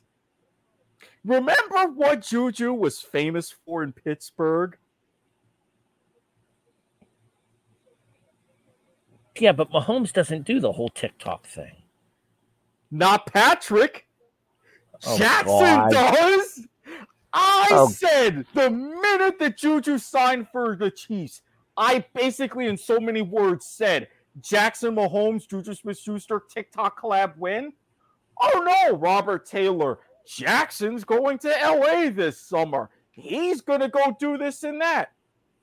The report comes out. Jackson wants to do a TikTok collab with him. Who was right, you some bitch? Okay, just on general principle, fuck Jackson Mahomes. Agreed. As a matter of fact, go ahead and uh go ahead and give me a graphic here, will you? Because I don't have anybody better this week. So Jackson Mahomes, just because. Oh, a close second with Brittany Matthews. Brittany Mahomes now. They got married. I know they got married. I ain't giving her that man's last name. And if I'm Patrick, I'm smart enough to pretty much say the same thing. You've already got uh, one problematic Mahomes in your family. Okay, you quoted Drake. You ready? Yeah. I, am about to, I'm about to get urban myself up here. I'm a quote I'm a quote Kanye. Hello, we want prenup. We want prenup. See, take my body when I'm in need. Now I ain't saying she a gold digger, but she ain't messing with no broke broke. Don't say it. See, I Uh, use the radio edit in that case. I don't want to get us canceled. Kansas City gets a first round and a second and a. Yeah, I'm getting us back on topic. I say nothing, Espinoza. Bite me. Leave the hip hop to the brother on the podcast, but he did good though. I gotta give it. To Kansas City gets a first, a second, and a fourth in this year's draft, a fourth next year, and a sixth the next year for Tyreek for Tyreek Hill. So a first, a second, two fourths, and a sixth. that's that's. I'd say that that's a good haul for Tyreek Hill. I'd say it's a mistake. Really? And the reason I say it's a mistake is because we learned one thing in the absence of Antonio Brown in Pittsburgh. Juju is not a WR1. But, but, you've got another good pairing that they made. And Aaron Rodgers is actually even more pissed off because of it. Uh, You're referring to the Chiefs signing Marquez Valdes-Scantling. Mm-hmm. So, I mean, Three years, of- $30 million. So, one of those guys, you could easily have a good competition. And if MVS becomes wide receiver one, Juju slides right in at W, uh, what wide receiver two. Um, I will. I will send you the link here. I must warn people that once I send him this link, this is an ESPN Plus article. If you do not have ESPN Plus, you will not be able to view it. And if you don't have ESPN Plus, what the fuck are you waiting for? It's five bucks a month, people. Seriously, England, West Indies, cricket. I say no more. NHL League Pass. NHL TV, I think, officially. Valdes-Scantling was the Packers' designated home run hitter, a role he is well suited to reprise for the Chiefs. Over the past two seasons, the only players with more targets of at least 40 yards downfield are Hollywood Brown, Marquise Brown, Mm-hmm. And Tyreek Hill, whom the Chiefs traded to the Dolphins earlier this week. It's fair to wonder if the Chiefs needed to go to 10 million per year for a receiver whose career high of 38 receptions came as a rookie in 2018, but Valdes-Scantling is a really good fit for the type of offense the Chiefs run. His game speed is unreal. Last season, he reached a top speed of 22.09 miles per hour at the end of a 75 yard touchdown. According to NFL Next Gen Stats, hashtag stat that, that's me editorializing there, but still, we can't be bought. We can damn Well, sure be can rented. be damn sure be rented. According to NFL Next Gen Stats, that is the highest figure by any ball carrier, including Hill, over the past two seasons. Yeah, Hill was the second fastest clocked. MVS was the fastest. Apparently, Cheetah got out cheated by his replacement. Uh, other Yes. in- Send sponsorship inquiries to at the Indecision on Twitter. And this is another solid point. Rodgers needs to go retire and host Sports Jeopardy. He's a much better fit for that than Green Bay right now. They need to bring Sports No, Jeopardy back, and he's your guy. Uh, A, he made the bet in Green Bay. Now he gets to lie in it. He wanted to get paid. He wanted to get paid, and he got paid. And now he's going to have a shit team around him because he wanted so much money. Fair. Uh, other quick news and notes of importance: Dolphins sign offensive tackle Terron Armstead in order to protect Tua Tagovailoa, and now their running backs and their newest acquisition at wide receiver as well. Because one would imagine it would be a very similar offense that Kansas City would run, using Tyreek out of the backfield in addition to having him in the slot. Mm-hmm. I'm pretty So- sure I remember hearing Duke Johnson going somewhere. I can't remember where. That's right. Y'all got another Miami player. You're welcome. The one that we had signed to an offer backed out and ended up going to Washington instead. Yeah. Washington. Yeah. Who willingly plays for the Commanders? Uh, Leonard Fournette returns to the Tampa Bay Buccaneers. Obviously. Leonard Fournette's best years are probably behind him, but we will see what happens. Oh no, he was a former Jaguar. These are his best years. Jameis Winston returning to the New Orleans Saints. Will once again fight deal. with. Will oh, it is a done deal. Two years, twenty-eight million dollars. Will once again fight with Taysom Hill for the starting position. Shout out to Kennedy Eddings, sending our Mhm. best. Remember, kiddo, you're welcome on here with us anytime. Taysom Hill and his golden ass aside. Uh, I I mean, again, New Orleans and gold, having a little bit of gold on their bench, it'll be a nice touch. The last major acquisition that I want to talk about is something that should have happened in the draft last year, but one season too late is better than not at all. The Dallas Cowboys cut La'el Collins, Pro Bowl offensive tackle. The Cincinnati Bengals signed La'el Collins, Pro Bowl offensive tackle, and somebody that can hopefully keep Joe Burrow from getting murdered for a third season in a row. Entirely agree. Buffalo or Cincinnati was like, hey, yeah, we got to a Super Bowl with this kid. We need to keep him off his ass. nine sacks by Tennessee. And the Rams had like five or six themselves in the Super Bowl, including mm-hmm. including two and a half by Aaron Donald. Number 99. Yes, Urban. That's who that number 99 guy is for the Rams. Yes, he is a problem. He's just now not your problem anymore. Good night, sweetheart. Well, it's time to go. And just think, now he won't have to worry about any different levels of controversy because he's working to legitimately get Ohio State players played or players paid. Payers played. That That's too, coming I guess. That's coming soon to uh to the Hort to the Meadows up in uh up in Cleveland. and like and like Thistledown. He'll be working at the casino before you know it. I used to be somebody. Yeah, you also used to be and still are an asshole. Thank you. Fuck you. Bye.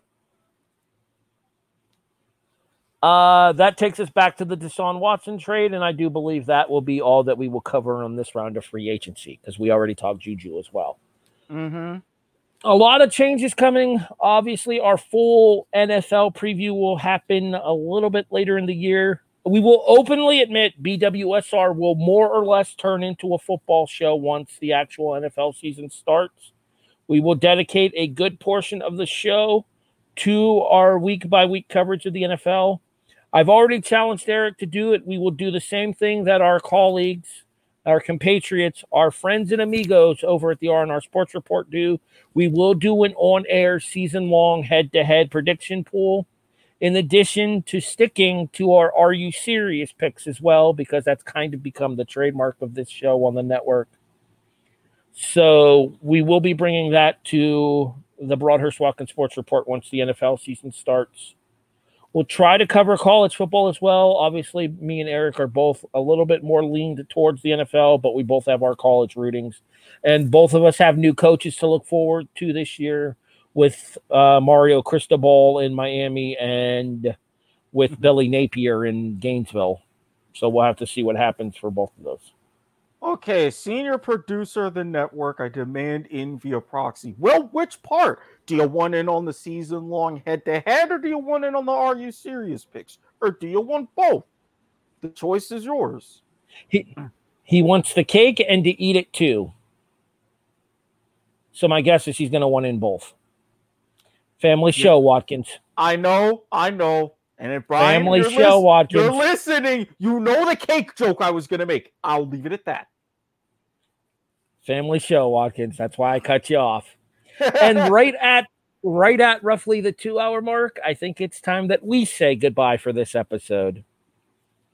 You have been listening to BWSR, the Broadhurst Watkins Sports Report, Sports in Black and White, a presentation of the W2M Network online at W2Mnet.com.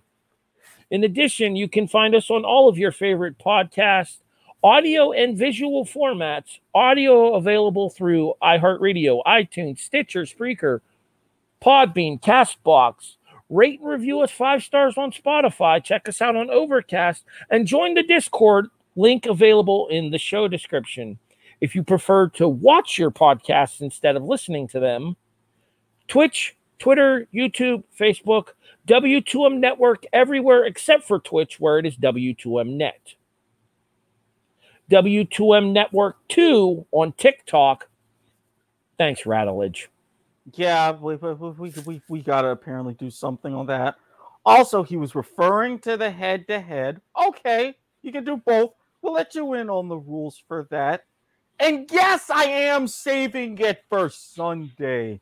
Yes, yes, yes. And you see, I stopped grinning. Sunday, we'll see the potential continuation of the greatest sports movie of all time tournament. I'm trying to get a final here 78 73 Dukies. Duke over Texas Tech to advance.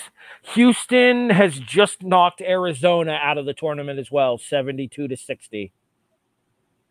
So yeah, that's all of my final four except for Kansas gone. from my original final four. That mother, mother, mother. Where can people find you online, Erik? You can find me when I'm not here at the Broadhurst Watkins Sports Report or Sunday nights on Point of Viewer or supposedly with Soccer to the Max, or Tuesday nights with Life is Like a Game show, or when we return on Mondays with League to the Max or whatever, where I am the disembodied voice to Brian Espinoza. You can find me on Twitter at Squid Sportshead. If I'm awake weird hours and there's something sports wise to live tweet, I will. I may be able to do some live tweeting of the cricket going forward if things ease up work wise. Stay tuned on that. If you don't want to do all that with Twitter and you want to reach out to me on Facebook or for anything else, mm, not so much the Flame Wars anymore, more, but any kind of tutoring or tax consultation advice or whatever, hit me up at Erik Watkins, Guy, Wine, Recliner. You know what to do. And if you're looking to figure out what I'm talking about with all the other different jokes or anything else of that nature, slide into my DMs on Twitter, undergo the strict and thorough proper vetting process. Dark Twitter, dark Reddit, Telegram, Kick, Snapchat. You will be thankful. The hair is flowing in the breeze marvelously, and I can't control it. I apologize. um, yeah, Life is like a game show wraps up Prices Right month next week as we discuss, well, pretty much everything we might have missed before, including the clip show. It is all of your favorite moments from the Price is Right, including my personal favorite one. Manuela accidentally gives away a car.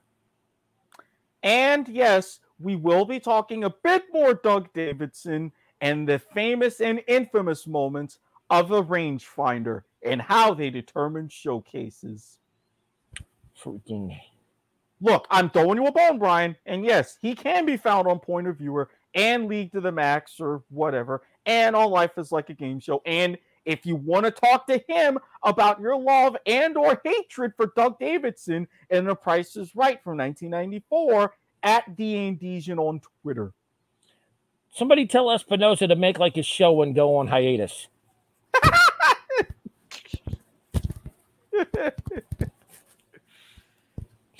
Anywho, see now if we were on Life is like a game show, that's a monkey. Yeah, and a death glare. So he would have been both. he would have thrown up the X. Anyways, um, yeah. uh like I said, life is like a game show wraps up Price is Right month next week as we basically hit you with a clip show. And our all of our discussions therein. I sense he said something snarky in response. sure enough. Uh, Point of Viewer will continue the greatest sports movie of all time tournament once it returns. Return date to be determined due to scheduling. We will keep you guys up to date. Make sure you guys check out the Facebook, Twitter, YouTube feeds for all of that. Um, myself and Mark Radulich just did Indie episode five. Uh, West Coast Pro Wrestling and Prestige Pro combined for a show called Savage Mode. Jonathan Gresham presents Terminus 2. That is available in the archives. We will be getting back together for episode six, Effy's Big Gay Brunch, and No Peace Underground's Fear the Gay Agenda. That will be on April 6th. April, or not April, April 4th April 10th, we then combined once again and joined forces to cover Joey Janela's Spring Break, parts one and two from the GCW Collective, available on FITE TV. At HEB the Eagle, pretty much everywhere online YouTube, Facebook, Instagram, Twitter, MySpace, technically. Any anywhere social media related, you can find me at hebtheeagle.com or at HEB the Eagle. Hell, I might even try to see what I can do about getting hebtheeagle.com. I mean, we've been looking into different domains for other different things at the network. It's a hell of a lot cheaper than viewer.com. Don't ask, that's a whole different story. Is what about pointofviewer.com? Maybe, but I had different reasons for viewer.com. He is viewer himself after all. Anybody got $150,000 I'll explain. I'll explain why. Jesus. All right. Anyways. Yeah. for the disembodied Facebook com musings of Brian Espinoza and Jonathan Nelson, who chimed in earlier in the show as well. He's Erik Watkins. I'm Harry Broadhurst. You have been listening to BWSR, the Broadhurst Watkins Sports Report, Sports in Black and White, Episode 4, a presentation, the W 2M Network. We'll see you guys next week. And to our knowledge, we have nothing to live discuss, so it should be a normal length episode. Talk yeah. to you guys then.